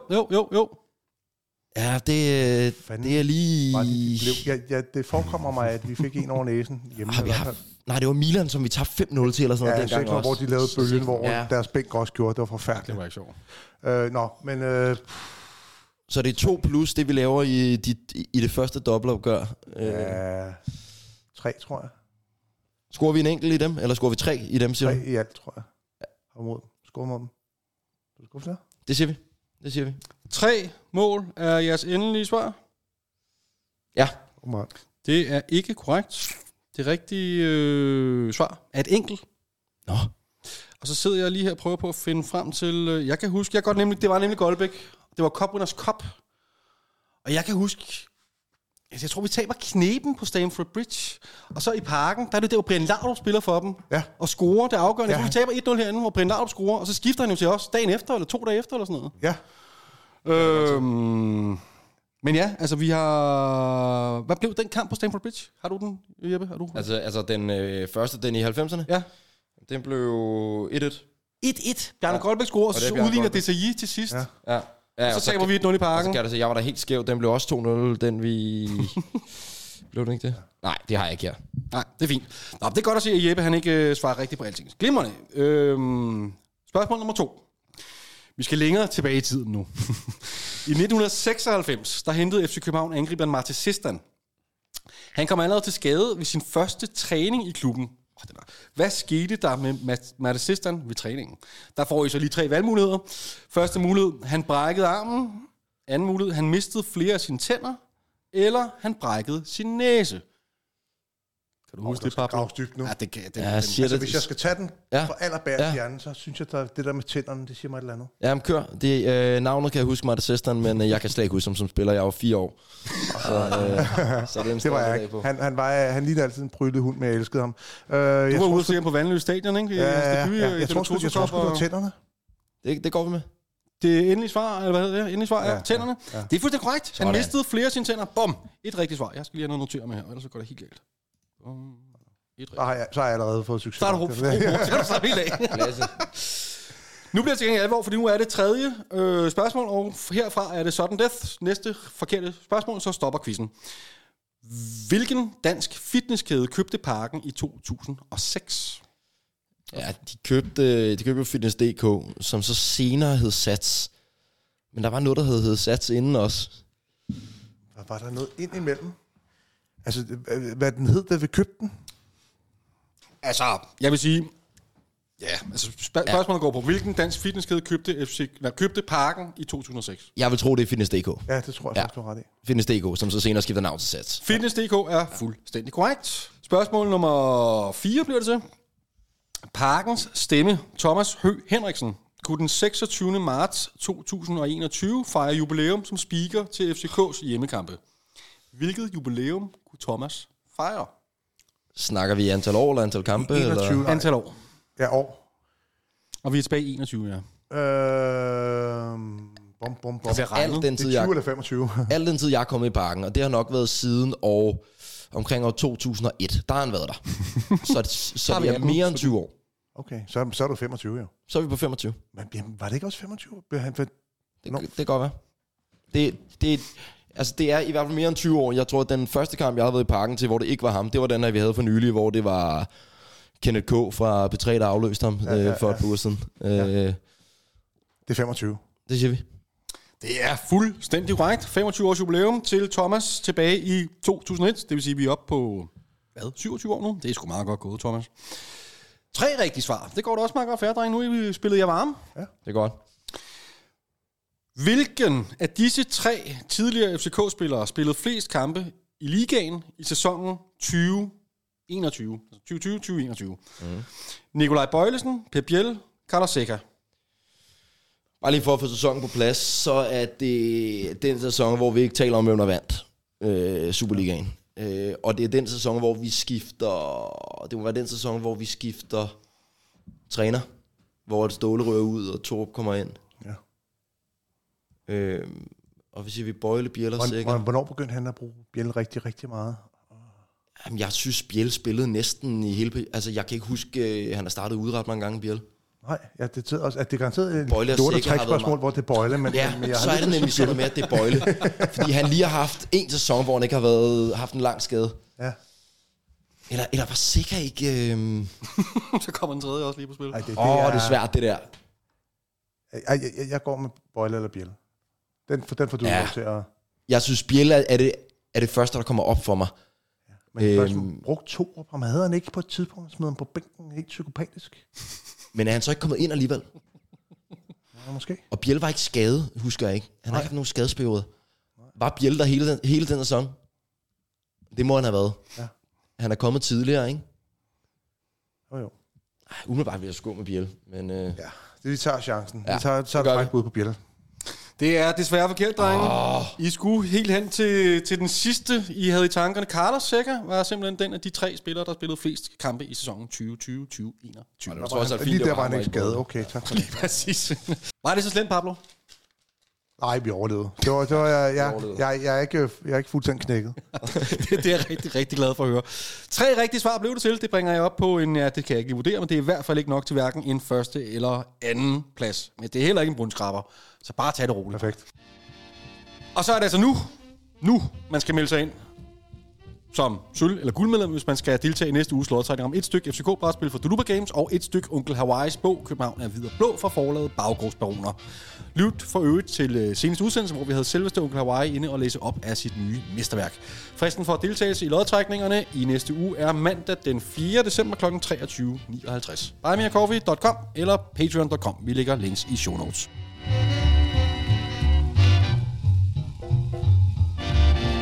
Inden vi skal til sidste punkt på dagsordenen, 2023's sidste Superligakamp, bliver vi også nødt til lige at bruge 5 minutter på lidt blandede nyheder, der er kommet frem siden sidst. Først og fremmest er der kommet en officiel udmelding fra Sektion 12-foreningen og Urban Crew i fællesskab i forhold til hele bannersagen, hvor FC København er blevet tildelt de her 3 bøder på grund af kritiske banner fra Sektion 12 rettet mod politiet. Udmeldingen består af en grundig gennemgang af de 3 sager, som jeg vil opfordre til at gå ind og læse, samt en kraftig opfordring til FC København om at anke afgørelserne. Jeg vil sige personligt, at jeg nærmest... Jeg er sgu stadig lidt mundlam over de her kendelser. Jeg kan kun bakke op om udmeldingen og opfordringen til at anke afgørelsen. Den er så vigtig principiel karakter, at man bliver nødt til at tage den hele vejen, som jeg ser det. Vi skal ikke bruge hele eller halve timer på derinde, men ganske kort, Jeppe, hvad siger du til hele den her sag? Jo, for mig virker det jo også bare sådan meget, et eller andet sted meget børnefornærmet tilgang, man har haft til det, og man er blevet nødt til at fortsætte med at lange de her bøder ud, og blandt andet også formanden for Politiforbundet, der nu lidt ala hvad hedder han, Jens Rode, også begynder, eller har meldt sig ind i en kamp på Twitter, som han nu vist er blevet bedt om at melde sig ud af igen, og ja, det har været håbløst fra den side af, synes jeg. Og for mig er det også bare, som du også nævner, David, en helt enormt vigtig kamp at kæmpe for ytringsfriheden. Og hvis det så koster i bøder årligt, vi er ikke deroppe endnu, men altså hvis det koster, hvad en eller anden middelspiller koster for os, så er jeg mere end villig til at købe en spiller mindre. Sidder du også den? Det er alligevel en markant udmelding. Ja, jeg er på det fuldstændig, men det er en markant udmelding. Altså, jeg skal næsten til at sige, at jeg vil tage en nedrykning for den sag der. Det er sgu tæt på. Okay, det er noget, det er du passioneret omkring. Ja, det er fandme... Jamen, jeg må sige, nu gennemlæser udmeldingen for sektion 12, og de har haft jurister og advokater, hvad det er på. De har virkelig været grundige, og som jeg forstår, at de jo også sendte det videre til klubben, og jeg har svært ved at forestille mig, at klubben ikke tager den handske op, og det skal de også. Jeg har sagt det før. Og så politiet, så lavede de lige det stunt med Derby midt i det hele, hvor de ikke gør det nemmere for sig selv i forhold til de pointer, der har været. Det er så, hvad det er. Men jo, den skal tages hele vejen, og det er fuldstændig utilstedeligt, at de har fået rodet ud i forhold til bøder til fodboldfans. Og det er vel en af de få ting, hvor stort set alle fans kan... være enige om, det ikke er okay. Ja, det er også... Så længe at de her bannere selvfølgelig holder sig inden for nogle rammer, at det ikke går over i noget racisme eller... Helt klart. Eller hvad det nu kan blive. Vi har nogle love, altså, ja. og de sætter fine grænser, synes jeg. Præcis. Meget enig. Meget enig. Så er den ikke så meget længere. Så en kæmpe opfordring til FC København om at tage den hele vejen. Det er der altså virkelig behov for. Og så også til alle fans af hvilken som helst klubtilhørsforhold. Nu har vi nok flest FCK'er her. Men involverer i debatten, hvis det er noget, der ikke er på sinde. Fordi der skal råbes op omkring den her sag. Den er ekstremt vigtig. Jeg kan slet ikke overskue konsekvensen af, hvis de bare får lov til at sejle ud af og stange bøder ud til højre og venstre for danne præcedens på den måde. Vi lægger et link til udmeldingen fra sektion 12 og Urban Crew. På den langt mere positive side, så kom klubben i går med en udmelding om et platinkort, som alligevel ikke bliver sløjfet efter massive protester fra de københavnske fans. En af dem, der var godt knotten, så vidt jeg husker, ved udsigten til at miste sit platinkort, det var dig, Pablo, er det ikke rigtigt? Jo. Så er du jo den helt rette til at spørge. Hvad synes du om den der nyeste udmelding fra FC København omkring platinkortet? Jeg er selvfølgelig glad. Jeg er af mange grunde. Jeg er glad for, at klubben ikke er for stor til at indrømme. Det var måske ikke helt rigtigt.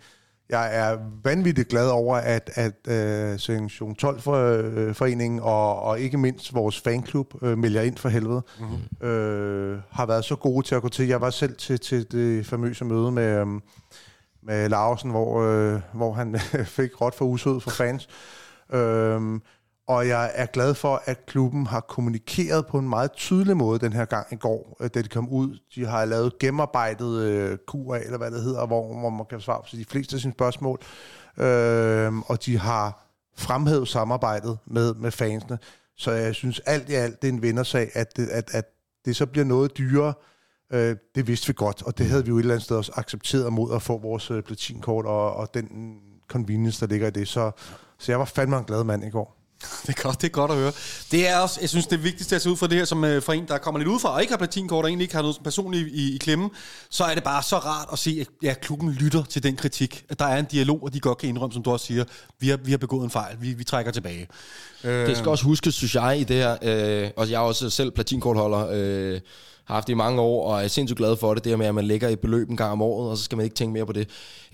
Men jeg synes også, at vi skal huske som fans i det her, at det er jo lidt et lotteri, det her med, bliver det billigt, eller bliver det dyrt? For eksempel i år, når man ser Champions League-billetpakkerne gå for op mod 2.000 kroner, hvilket er rigtig, rigtig dyrt for 3 fodboldkampe, og vi har givet, nu kan jeg ikke huske, et eller andet sted mellem 3 og 4.000 kroner. Er det sådan noget, platinkortet der kostet? Måske med noget gentagningsrabat. Jeg tror 3.200 på, jeg har nogle dyre rabatter med den rabattype. Så man kan sige, fjerner man bare de 3 gruppespilskampe, så har vi altså fået det hele til et eller andet sted mellem, ja, cirka 1.500 kroner.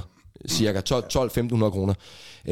Så med det sagt, synes jeg også, at det er rigtig, rigtig okay og fair fra klubbens side, at man ligesom siger, når man prøver prisen for det, den er altså ikke fast hver eneste år. Eller det er ikke, fordi den stiger med 100 kroner hvert år. Nej, vi sætter prisen, og vi ved, om vi skal spille om Champions League, om vi skal spille Conference League, Europa League, hvad det kan være.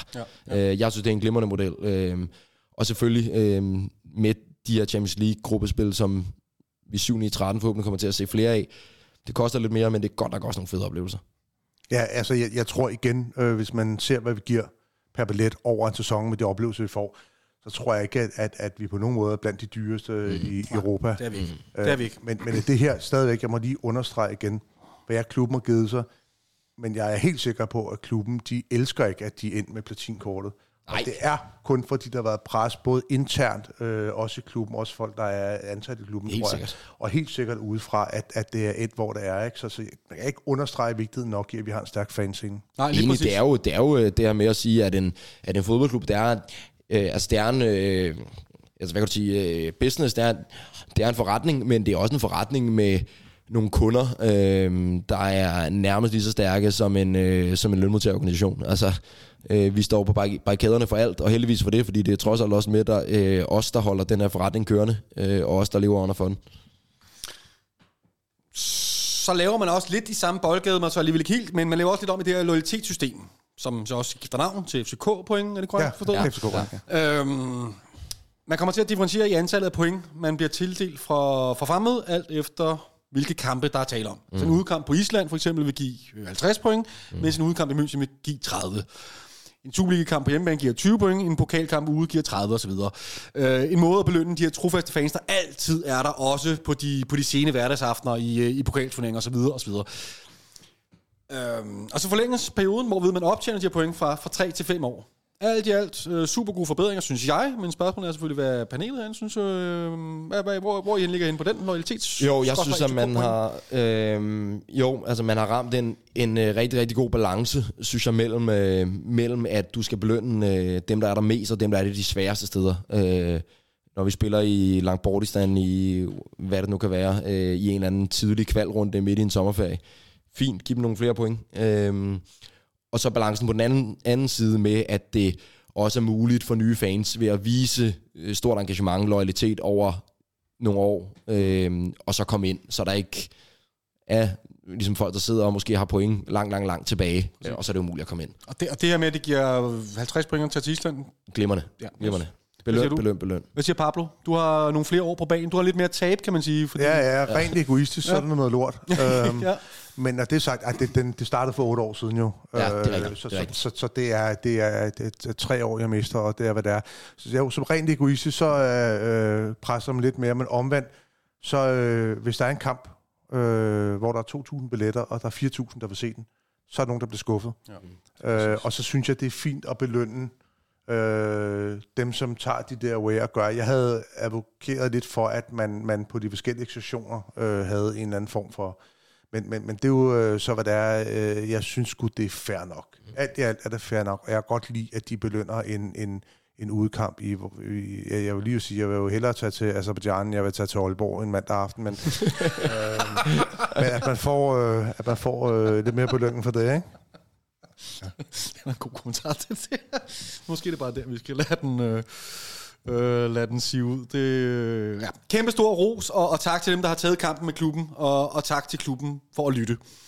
Og så en af de få andre ting, for lige at nævne, sidst jeg var inde, lavede det her nedslag, hvor jeg blandt andet pegede på, at der var nogle ting omkring klubben, hvor jeg blandt andet nævnte det her med sæsonkort, omkring forskellige kommunikationsting, der har gået lidt mindre godt, en bane, der var dårlig.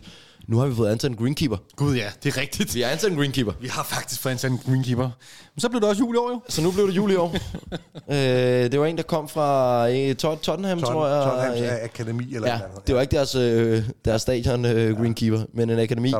Som Arsenal-fan elsker ikke at få en, men vi må leve med det. Det må du leve med, Pablo. Hvis det betyder, at vi bare kan få 3 flere grønne strå på den plæne der, så må du leve med det. Så når vi kommer til februar igen, når vi skal ind i Parken igen til februar, så forventer jeg altså et billigere tæppe, der står der og venter på os. Det glæder vi os rigtig, rigtig meget til. Det bliver en lang og trist vinterpause, vi skal ind i, men det skal vi slet ikke snakke om nu. Der er trods alt lige, hvad har vi tilbage, 4 kampe? 5. 5? 4 kampe. Ja.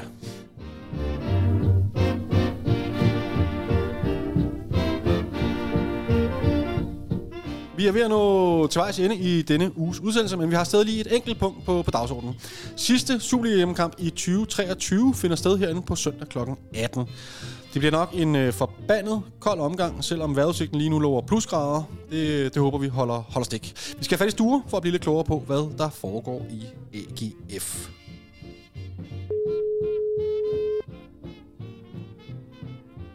Hej Sture, først og fremmest tillykke med den her rigtig flotte start, som jeres nye podcast Hvid Røg har fået. Det er der gået over al forventning af mit indtryk. Tak for det. Jamen det er gået ganske udmærket, ja. Så det er jo sjovt at være med i et projekt, hvor man har lov til at snakke om bare én klub. Så det kender I jo altid. Det er nemlig en fornøjelse. Det må være ret anderledes for dig, hva'? Ja, det er også. Men det er også meget herligt. Og så kan man sige, nu har vi været i gang i vi har lavet 8-9 afsnit, og det er sådan set fint, men det har også været en rigtig god AGF-periode, så jeg er spændt på, hvordan det bliver i andre typer perioder. Det er knap så sjovt. Jeg kan fortælle, at man får langt flere henvendelser, når det går af helvede til, end når det ikke, eller når tingene kører på skinner, men det er som regel ikke de allermest positive henvendelser, man får, så det kan du godt glæde dig til. Jamen, det vil jeg gøre så. Kommer I til at handle det optag til kampen på søndag, så kan du måske lukke et par FCK-lyttere til her? Vi taler om kampen på søndag, ja. Men det har vi faktisk gjort i det afsnit, vi udgav i går. Vi udkommer en gang om ugen, så det er primært på bagkant af kampene.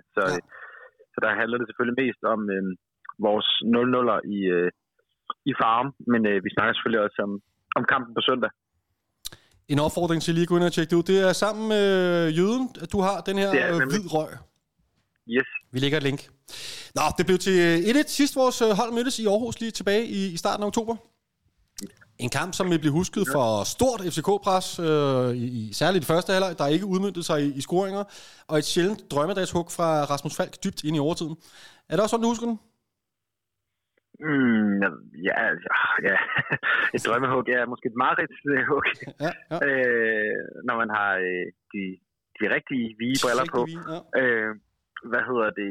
Jo, altså det var jo sådan en kamp, hvor at jeg tror, man som AGF'er sad og tænkte, er det i dag, det skal lykkes at slå FCK? Men det var det så ikke. Så altså... Det er jo sådan lidt sådan en kamp, som er en blandet fornøjelse, fordi at ja, FCK var bedst i første halvleg dengang, men omvendt så AGF, en af AGF's forsvar er jo ligesom også defensiven. De lukker bare ikke specielt mange mål ind, så det er jo også altså et spørgsmål om, når man så kommer foran der kvarter igen, som AGF gjorde, så begynder man der at lugte point. Men ja. Flot mål af Rasmus. Det kan man ikke tage frem. Den kan du ikke komme udenom. Siden sidst, der har I fået sejr over Lyngby, Randers og Viborg, og så 2 uafgjort mod Brøndby og SN her i søndags i Farum. Ja. Opadgående formkurve, medaljedrømmene, de lever vel igen i bedste velgående i Aarhus? Ja, men jeg tror måske ikke medaljedrømmen. Lige første omgang, så handler det om at få lukket den der top 6-snak, kan man sige, ved at få taget nogle sejre. AGF slog jo Viborg i en meget, meget vigtig kamp i Aarhus der i forrige runde, og fik ligesom slået det der hul på 8 point, og så hjælpe med, om Viborg så ikke vinder runden efter. Ja, så derfor bliver det resultat jo så ekstra vigtigt, kan man sige, fordi der så trods alt stadigvæk er et hul på 6 point. Så jeg tror, at efter at AGF slog Viborg, så er folk begyndt at kigge lidt mere op ad i tabellen, men der må man jo også bare konstatere, at det er egentlig ikke så meget den pointmæssige afstand, som er skræmmende, synes jeg, i forhold til, at der er 6 point op til medaljer, der er 8 point op til førstepladsen. Altså, det er jo ikke et eller andet fuldstændig absurd bjerg, der skal bestiges der, men problemet er jo bare, at der ligger så mange hold imellem. Mm. Og jeg har rigtig meget fidus til FC Midtjylland, som jo også kommer blæsende for tiden. Mm-hmm. Så man kan sige, jeg tror, at de første pladser bliver besat af FCK og FC Midtjylland, og så må man se med Brøndby, men de byder sig da i hvert fald også til. Og så er der jo ligesom ikke så mange flere medaljer at komme efter. 8 point i vinterpausen, det kan godt hentes, kan jeg fortælle. Præcis. Det er jo det, man ved. Men problemet er som sagt også det der med, at der er så mange hold imellem. Ikke? Fordi at både Nordsjælland og Silkeborg har så været inde i nogle måske mindre gode stimer, men det er stadigvæk fodboldhold, som også godt kan sætte noget sammen. Ikke?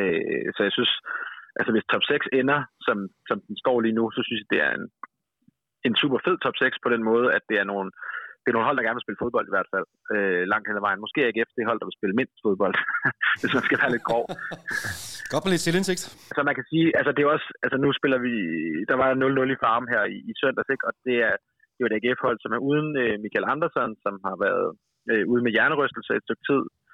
Er måske på vej tilbage. Der er jo lidt håb for, at han kan få de sidste par kampe, men der er jo de her 2 pokal-kvartfinaler, som AGF skal spille mod Brøndby, hvor I har Silkeborg, og dem vil man også rigtig gerne inden. Så jeg tror lidt, at hvis han er bare det mindste tvivlsom til på søndag, så kommer han ikke til at spille, men der er håb for, at han kommer til at spille Brøndby-kampene. Og så er der jo, Mikkel Duelund, han bliver ved med at blive sådan lidt småskadet og vender lidt tilbage og skadet igen. Og så Kevin Jakob jo, som hans korsbånd røg, så han er jo helt ude. Men det er jo bare 3 dygtige, kreative spillere, som mangler på AGF's hold, og det gør jo også noget ved udtrykket i det hele taget. Ja, men helt klart. Især Mikkel Andersen må jeg nok indrømme. Jeg synes altid, jeg bliver imponeret over ham. Jeg ved ikke, jeg har også en fornemmelse af, at han bygger på hele tiden. Det ved jeg ikke, om det er bare mig. Jeg ser ham jo ikke så ofte, som du gør.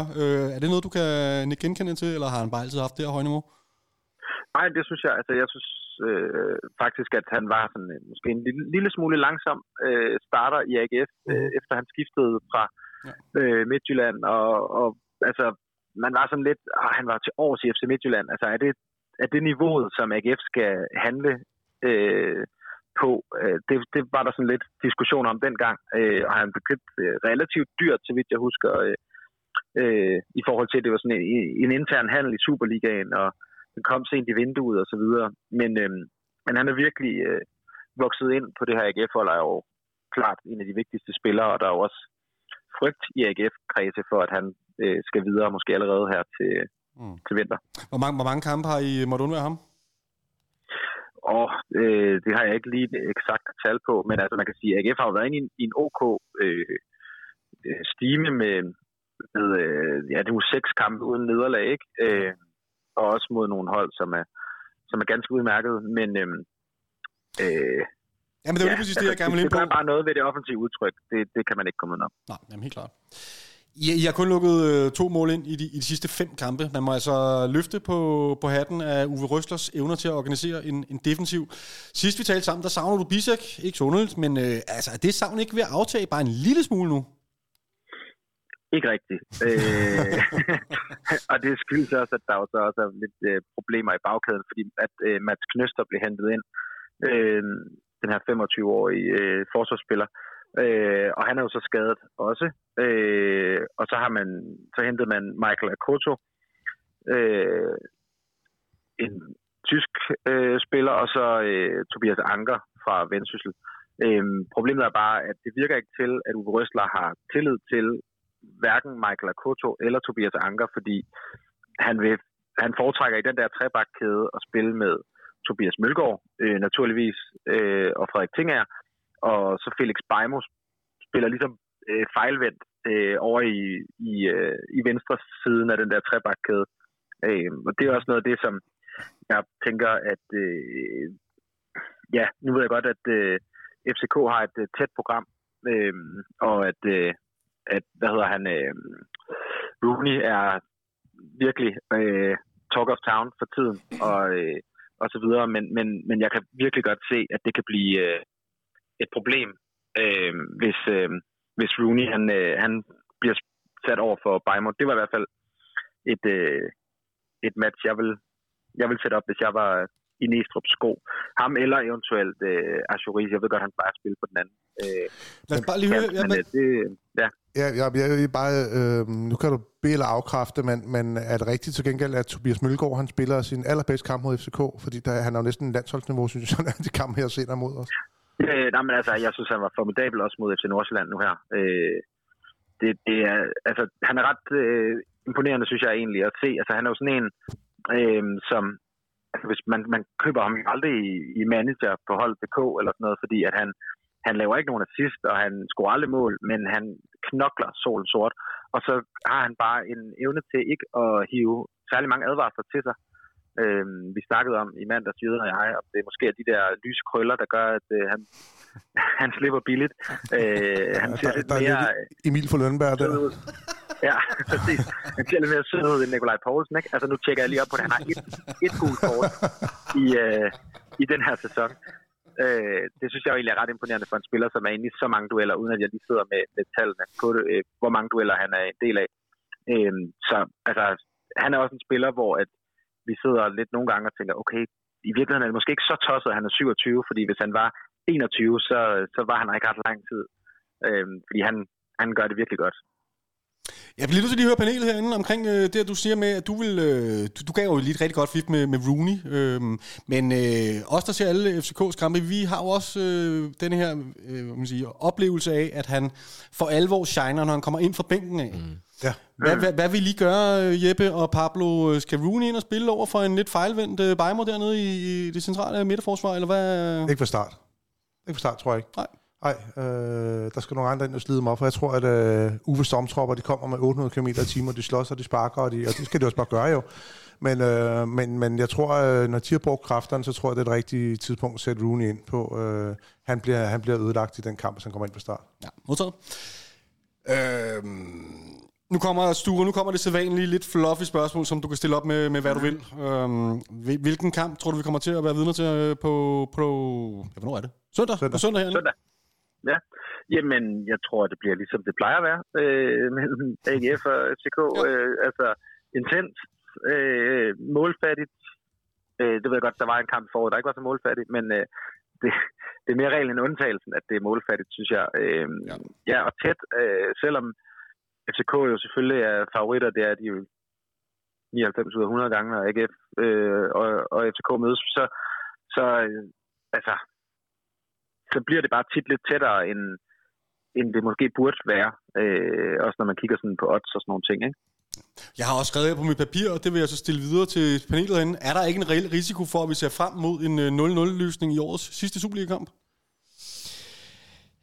Risikoen er der, selvfølgelig er den det, og den er også højere end en gennemsnits Superliga-kamp. Nu har vi trods alt lige spillet den her kamp mod Brøndby, men den havde lidt sit eget liv, synes jeg også. Allerede inden kampen, synes jeg også, vi begyndte at tale lidt om, om begge hold kunne være tilfredse. Og det tror jeg specielt var det her med, at Brøndby var dem, der åndede os i nakken på det tidspunkt. Så der kunne vi godt være tilfredse med at holde dem bag os. Jeg tror, vi vil se os i højere grad end i Brøndby-kampen, i hvert fald gå efter sejren. Så jeg tror ikke på 0-0. Jeg vil sige, nej, jeg tror ikke, det ender med en kamp, hvor der ikke bliver scoret mål. Og jeg må sige, Sture, at det kan godt være, at jeg begår somi selvmord nu, men de der kampe mellem FCK og AGF, jeg synes sgu næsten, intensiteten, den er ved at være, hvis ikke næsten forbi vores derby mod Brøndby. Er jeg helt galt på den? Nej, altså jeg har det i hvert fald sådan, altså hvis jeg kunne vælge at slå FCK eller Brøndby, hvis AGF skulle kunne vælge at slå en af de to hold, så er det helt klart Brøndby. Det er også nemmere. Men ikke nødvendigvis for AGF. Men jeg synes at klart, at man kan mærke, hvordan der også er de her, ikke konflikter, men de her, både dueller, men også sådan, at der er lidt ondt blod med sådan en som Grabara for eksempel, ikke? Altså han er jo ikke sådan en fredsmægler i hvert fald. Så man kan godt mærke, at der er nogle spillere, som har noget personligt på en eller anden måde, ikke? Der er nogle tråde der, og Dix selvfølgelig også, og PC og så videre. Altså, så jeg tror altså også sådan blandt ledelsen, så tror jeg, altså Jakob Nielsen vil jo elske at slå PC's FCK, ikke? Og der er sådan lidt, det er helt klart et opgør, der er vokset. Det synes jeg, og der er eddermame med der er smæk på, altså. Jeg kan sige, nu har vi nogle dage efter en Champions League-kamp, og det er en decemberkamp, en søndag i december. Det er klart, at det bliver minus 200 grader, så det tager måske også lidt af gejsen, ikke? Men jeg synes i hvert fald, at de opgaver, de vokser mere og mere, eftersom der er kommet mere og mere bund i AGF, ikke? Det gør de helt sikkert. Jeg synes godt nok, der er stadig lang vej til derby-sammenligningen der. Jeg skal nok lade være med at begå overlagt mor og sådan nogle ting, altså. Men jeg synes, der er lige et stykke vej nu, Pablo. I hvert fald fra min stol. Hvad med banen? Altså, hvordan er status på den, tror jeg? Nu har den jo... Ja, det er så, Brøndby-kamp, der er den seneste, der er blevet spillet derinde. Jamen, det er et godt spørgsmål, fordi vi er jo blevet forvist ned til et lokale over på A-tribunen, hvor vi ikke har udsigt over banen, så jeg har ikke engang set den. Jeg ved det sgu ikke. Til gengæld synes jeg, det er altså slet ikke for at skulle forsvare vores bane og sige, at vi har en god bane. Det er ikke, fordi den er fantastisk. Men selv i de her perioder, hvor den har set rigtig, rigtig grim ud, så synes jeg, det har været til at spille fodbold på den, fordi den er relativt plan. En anden ting er så, at græsvæksten, den ikke har været fantastisk. Men det er helt klart bedre, end det var der til forrige landsholdssamling, hvor debatten den begyndte at komme frem. Helt klart bedre, uden at det er fantastisk. Men det bliver i hvert fald... det bliver en bane, der bliver slidt lidt her i december måned, ikke? Det er 3 kampe, og alle sammen hamrende vigtige. Ja, lige præcis. Den kommer til at være smadret. Det er der absolut ingen tvivl om. Sture, vi taler også om det sidst. Jeg er stadig lidt forvirret. Hvem er første målmand i AGF netop nu? Ja, det er et godt spørgsmål. Men jeg tror, hvis jeg skal gætte på, hvem der står på søndag, så vil jeg skyde på Jesper Hansen. Men jeg er blevet overrasket før. Men altså, man må bare sige, at Jesper Hansen spillede en rigtig god kamp også op i farven, og har i hvert fald ikke spillet sig af, kan man sige. Så Billy Peacock Farrell var jo skadet, så det var jo derfor, han stod heller ikke for Nordsjælland, da Danmark tabte jo. Mm-hmm. Men har der ikke været en lille tendens til, at de har fået sådan 2-3 kampe her, og så skifter de så 2-3 kampe? Jo, men jeg tror, det har været på grund af skade. Nå, okay. Det er ikke, fordi han sådan har en eller anden turnusordning kørende. Han har egentlig været rimelig konsistent i sit valg af målmand, også i forhold til, jeg havde troet, at Jesper Hansen ville få nogle pokalkampe, og dem har han ikke givet til ham. Altså, Peter Kværl, han stod også i sådan en kamp som Nykøbing, for eksempel, hvor jeg tænkte, det er da oplagt, at Jesper Hansen skal stå der, men jeg har indtryk af, at han giver Peacock alle de minutter, han kan sammen med det forsvar der. Men Jesper Hansen, han er jo bare en sympatisk og tro, hvad skal man sige, holdkammerat, og han tager de kampe, han får, og han gør det sgu meget godt. Jeg var en lille smule usikker sidst, vi mødte jer. Der kan jeg huske, der blandt andet var en bold, han fik i hovedet, og der var sådan lidt usikkerhedsmomenter. Ja. I plejer at være rigtig, rigtig godt repræsenteret nede på Aways-afsnittet, når jeg er herinde, Sture. Det kommer vel også til at gøre sig gældende på årets sidste Superliga-kamp? Ja, det tror jeg bestemt. Jeg har i hvert fald indtryk af, at der var nogen, som... Der var mange, der var syge blandt folk. Jeg kender i hvert fald, der vi spillede Farmen i søndags, men jeg har også lidt en mistanke om, at det er fordi folk gemmer lidt kræfter til den her, og så er der Brøndby, hvor altså det er jo returopgør i pokal kvartfinalen der næste søndag igen, ikke? Som også er en kamp, der er mange der ser frem til. Det er jo altid noget specielt, når de bliver, altså når det er returkampen, ikke? Man får det afgjort. Så jeg tror, at jeg måske vil spare lidt på krudtet mod Nordsjælland frem mod de her to ret vigtige og fede kampe. Er der andet, vi skal have med i forhold til kampen på søndag? Jeppe, du markerer? Jamen lige et spørgsmål. Det er trods alt ikke til vores kamp på søndag, men I er, så vidt man kan læse, synes jeg, begyndt at rive stadion ned. Nu stuer jeg har tænkt i værelsen, når man altså spiller I videre her, og så med noget tribune åben, eller så hvordan skal I spille her de næste 2-3 år, eller hvad der går, før det nye stadion det står færdigt? Ja, altså der er jo 2,5 år til det er færdigt, det nye stadion. Så det, der kommer til at ske nu, det er, at man er gået i gang med at rive tribunen ned over ved den, altså hovedtribunen, kan man sige, den, der ligger sammen med stadionhallen. Altså den der røde bygning, som man ligger nede for enden af Stadion Allé, og hvor kameraet er placeret, når man ser kampen på tv. Den tribune er ved at blive revet ned nu.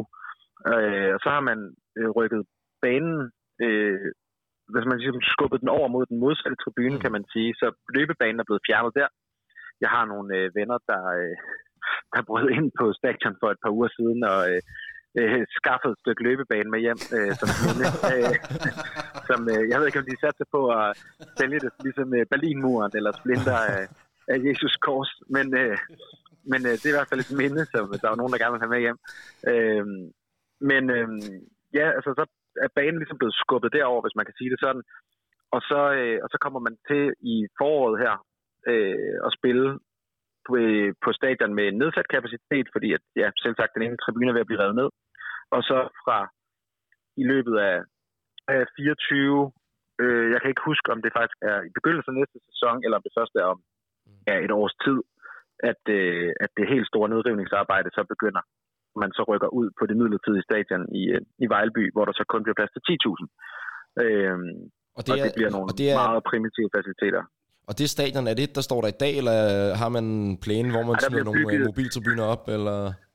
Ja, altså, så vidt jeg ved, så er de faktisk de tribuner, der står ude i Hvidovre. Det har jeg også hørt. Kommer til Aarhus. Så jeg tror, at Hvidovre vil få et problem, hvis de skulle blive i Superligaen i forhold til, hvad de så skulle gøre. Fordi meget bekendt er der ikke helt vildt mange af de tribuner i Danmark. Så det kunne godt ende lidt kuriøst, fordi AGF har booket dem, og det er derfor, jeg nu kommer til at tænke på, at så må det jo være fra starten af den næste sæson, at AGF rykker ud på det stadion ude i Vejleby. Det er sgu en eneste grund til at håbe, at Hvidovre bliver i ligaen, bare for at få det drama der. Det bliver dejligt at slippe med den løbebane, hva'? Ja, det må man bare sige. Folk er jo... Altså, selvom folk sidder og tæller ned, altså det er jo sådan noget med, nu er der kun omkring 1000 dage til stadion, det nye stadion åbner og sådan noget. Altså folk er jo helt ved at gå ud af deres gode skin, ikke? Fordi det bliver simpelthen en helt anden oplevelse at komme til fodbold i Aarhus, og jeg tror, det bliver rigtig, rigtig fedt med en samlet endetribune. Det tror jeg kommer til at give en virkelig fed effekt, og så få fansene hen bag målet, hvor at, de både kan ses og høres i modsætning til, hvor de står i dag. Ja, det kommer der til at gøre en kæmpe forskel. Det gør det da. Det bliver sgu fedt. Ja, det gør det. Lige nu, når vi er i gang med at snakke med alt muligt andet, så har jeg også lidt enkelt spørgsmål, som presser sig lidt på herinde. Jeg kunne måske godt tænke dig at høre dig. Vi havde tidligere i udsendelsen en snak herinde omkring bannercensuren, og de bøder FCK er blevet stanget ud her på det seneste. Har du en holdning til hele denne debat? Ja, jeg skal passe på, hvad jeg siger, men ja, det har jeg. Jeg tror jo lidt, det er en kamp, som politiet og disciplinærinstansen får svært ved at vinde, fordi altså, de der talkombinationer, altså, du kan jo lave mange løjerlige bander, og sådan, altså, jeg tror ikke, det er en kamp, du kan vinde. Ja, altså, og ligesom der til Derby, var det ikke også der, hvor der stod, at nu skulle starte at sjæle, passe på med at kigge på klokken, og så videre, så videre. Altså, hvor langt vil man gå fra at blive ved med at stange bøder ud for sådan nogle bander, for eksempel, fordi det er jo også på en eller anden måde lidt komisk et eller andet sted, hvis man skal give bøder for alting. Og jeg tror bare, at de er kommet til at gå ned ad en sti, som bliver virkelig, virkelig kringlet, og det bliver en kamp, der er svær at vinde, ved mindre man simpelthen vil begynde at slå rigtig, rigtig hårdt ned på bander i det hele taget. Hvilket jeg synes vil være en skam, fordi det er jo en udtryksform på fanscenen, som jeg synes er altså om budskaberne så altid sidder lige i skabet, det kan man jo altid diskutere, men jeg synes, den er vigtig for, at vi har den fankultur, vi har i Danmark. Og jeg vil hellere have os i den tyske end den engelske retning, hvis man kan sige det sådan, ikke? Ja, ja. Så jeg håber virkelig, at den lander et godt sted, og jeg synes virkelig, det er problematisk, hvis man bliver ved med at forfølge de der ting. Det er fint, der er en grænse, og jeg har det i hvert fald personligt sådan, at jeg bryder mig ikke om, når banderne bliver sådan rettet mod navngivende personer og sådan noget. Det synes det er sådan, det er over min grænse, men det er jo så bare min holdning, men jeg synes, at det er problematisk, hvis fansene ikke kan komme til at ytre sig på den måde, som de nu gør mest og har gjort sådan historisk. Så det er da i hvert fald en debat, som er enormt interessant at følge med i, og jeg følger den også meget, meget tæt. Perfekt. Det var interessant lige at få et perspektiv ud fra det. Ikke så tit, man hører andre fans holdninger til der. Så det, tak for det. I det hele taget, Sture, tusind tak for snakken. Det er altid top hyggeligt. Ja, i lige måde. Og så må du have rigtig god kamp på søndag, bliver det til. Ja, jeg har ikke lige så tæt program, som I har. Så held og lykke i morgen også. Tak for det, Sture. Tak for tiden, vi snakkes ved. Det gør vi, ja. Hej. Hej du. Hej. Hvad siger panelet herinde? Hvordan skal vi få dirket AGF's 5-mands forsvar op og sikre 3 point på søndag? Pablo? Ja, gid jeg havde en nem løsning. Skru nogle mål. Nej, men altså, Sture var inde på, at de har trods alt nogle svagheder i deres bagkæde. Det er måske det, skal angribe. Men jeg tror i virkeligheden, at det bliver et spørgsmål om, vi skal overleve det fysiske, det første time måske, og hvis vi kan holde uafgjort der, og så æde os ind i kampen derfra, og så lukke den til sidst med nogle af vores klasseindskiftninger, som vi kan. Det tror jeg er opskriften på den, men vi kommer ikke til at give dem en over næsen. Det tror jeg ikke på. Så tålmodighed er også en af nøglerne? Ja, i den grad. Hvad tror du til den, Jeppe? Det tror jeg helt bestemt er, også ud fra hvad vi nu har talt om, med at altså AGF er blevet rigtig stabile, defensivt også. De har en solid base. Med det sagt, så synes jeg også, at vi skal huske, at så er AGF heller ikke bedre. Vi skal også passe på, at vi ikke gør dem bedre, end de er. Det er ikke meget, de sprudler offensivt. De fik et point i Farum, hvor de var næstbedst, synes jeg godt, man kan sige. Og mod et Farum-hold, som bestemt ikke klikker for tiden. Mm. De spiller en rigtig, rigtig dårlig halvleg ude i Brøndby. Spiller de sådan en god anden halvleg, heldigvis. Det var dejligt at se. Ja. Men jeg synes ikke, at det er, fordi det er lige så frygtindgydende AGF-folk, som vi har set et par gange over de sidste 3-4 år. Men er det ikke mere spørgsmål om vores tilstand, end det AGF, for at være helt ærlig? Det er en kombination, synes jeg. Jeg kan huske, altså trods alt godt finde, tror jeg, et par perioder inden for de seneste år, hvor jeg synes, at AGF de har været bedre. Der var selvfølgelig under David Nielsen. Ja, absolut. Nu tænker jeg bare på, at jeg tror, at vores hold, de er slidt. Nej, altså. Yes. Ja, det er vi. Vi er slidte, men jeg synes bare ikke, at... jeg synes ikke, at det har været en tendens igennem efteråret, hedder det, at vi er blevet sværere. Altså, på den måde synes jeg ikke, at vi virker så slidte. I starten smadrede vi godt nok alle de andre hold, som vi mødte i Superligaen, men der mødte vi også alt det, der ligger nede i bund 6 nu. Og vi leverer stadig nogle rigtig, rigtig gode europæiske præstationer, så jeg tror mere, at det er måske en anden mental... Jeg så i går eller dag en tabel med indbyrdes kamp tom 6, hvor jeg tror, vi lå nummer 4. Ja, eller 5. Ja, 4 eller 5. 5 ligger vi den. I indbyrdes top 6, og det er ikke bekymrende, fordi vi ved, hvordan efteråret er, men der skal der i hvert fald lige lægge et lag mere på, når vi rammer foråret. Det skal der. Det var noget, som jeg tror, jeg havde det med sidst jeg var herinde også, hvor jeg sagde det her med, at det var bekymrende, at vi ikke var bedre mod de andre hold, for det er trods alt dem, som vi skal møde dobbelt så mange gange, som vi møder dem fra bund 6. Men som du også nævner nu her, Pablo, så er det også værd at huske det, at når vi har det her efterår, heldigvis altid, næsten 9 ud af 10 gange har det her efterår i FCK, hvor vi spiller 30 kamp nærmest, så er det lidt det at sige, kan vi bare være med i ligaen? Nu fører vi den trods alt. Og så er det i foråret, at vi kan toppræstere i ligaen. Men det har jeg stadig en tyrker tro på. Det er jeg helt enig i. Jeg er heller ikke nervøs. Altså, jeg synes, vi er bedre med, end jeg havde frygtet. Mm. Så. Altså, nej, jeg er faktisk overhovedet heller ikke bekymret. Det er jeg faktisk ikke. Jeg synes, det ser rigtig godt ud. Når det bliver forår, så kommer vi til at... Og smadrer ligaen. Ja, jeg havde lige kigget på dig, så at sige det, der gjorde dig. Godt, et bud på resultatet, det er jo vigtigt. Det er jo faktisk, altså, I er godt klar over, at den her kamp den kommer til at afgøre, hvad vi kommer til at se, når vi går ind på tekstdeviset 220, eller hvad, bold.dk og stilling osv. Det er førstepladsen, der hen over hele vinterpausen, der er på spil her. Mm. Jeppe, hvad, for det første, den får vi hjem, ikke? Den holder vi. Vi får en sejr. Jo, vi vinder, vi holder sgu nok ikke buret rent. Det tror jeg næsten ikke, jeg tør tro. Må ikke Patrick Mortensen nok skal score på eller noget dumt inden af. Så jeg siger, vi vinder 2-1. 2-1. Købt og solgt og alt det der. Jeg skulle du bare spurgt mig først, ikke? For jeg sad med den samme. Men så er der bred enighed om det. 2-1. Ja. Jeg frygter lidt den der 0-0-løsning, men må ikke lige vi får viftet en enkelt ind, og så får vi en heden 1-0-sejr hjem. Så kan jeg ikke tælle mig at holde længere på dagens gæster. Tusind tak for fantastisk selskab, de herrer. Som altid, velbekomme. Velbekomme. Tusind tak til alle jer, der lytter med derude. Hop ind og støt os. Vær med i lodtrækning om spil og bog i næste uges udsendelse. Vi har fortsat brug for al den hjælp, I kan mønstre. Vi vender tilbage igen i næste uge, samme tid og samme sted.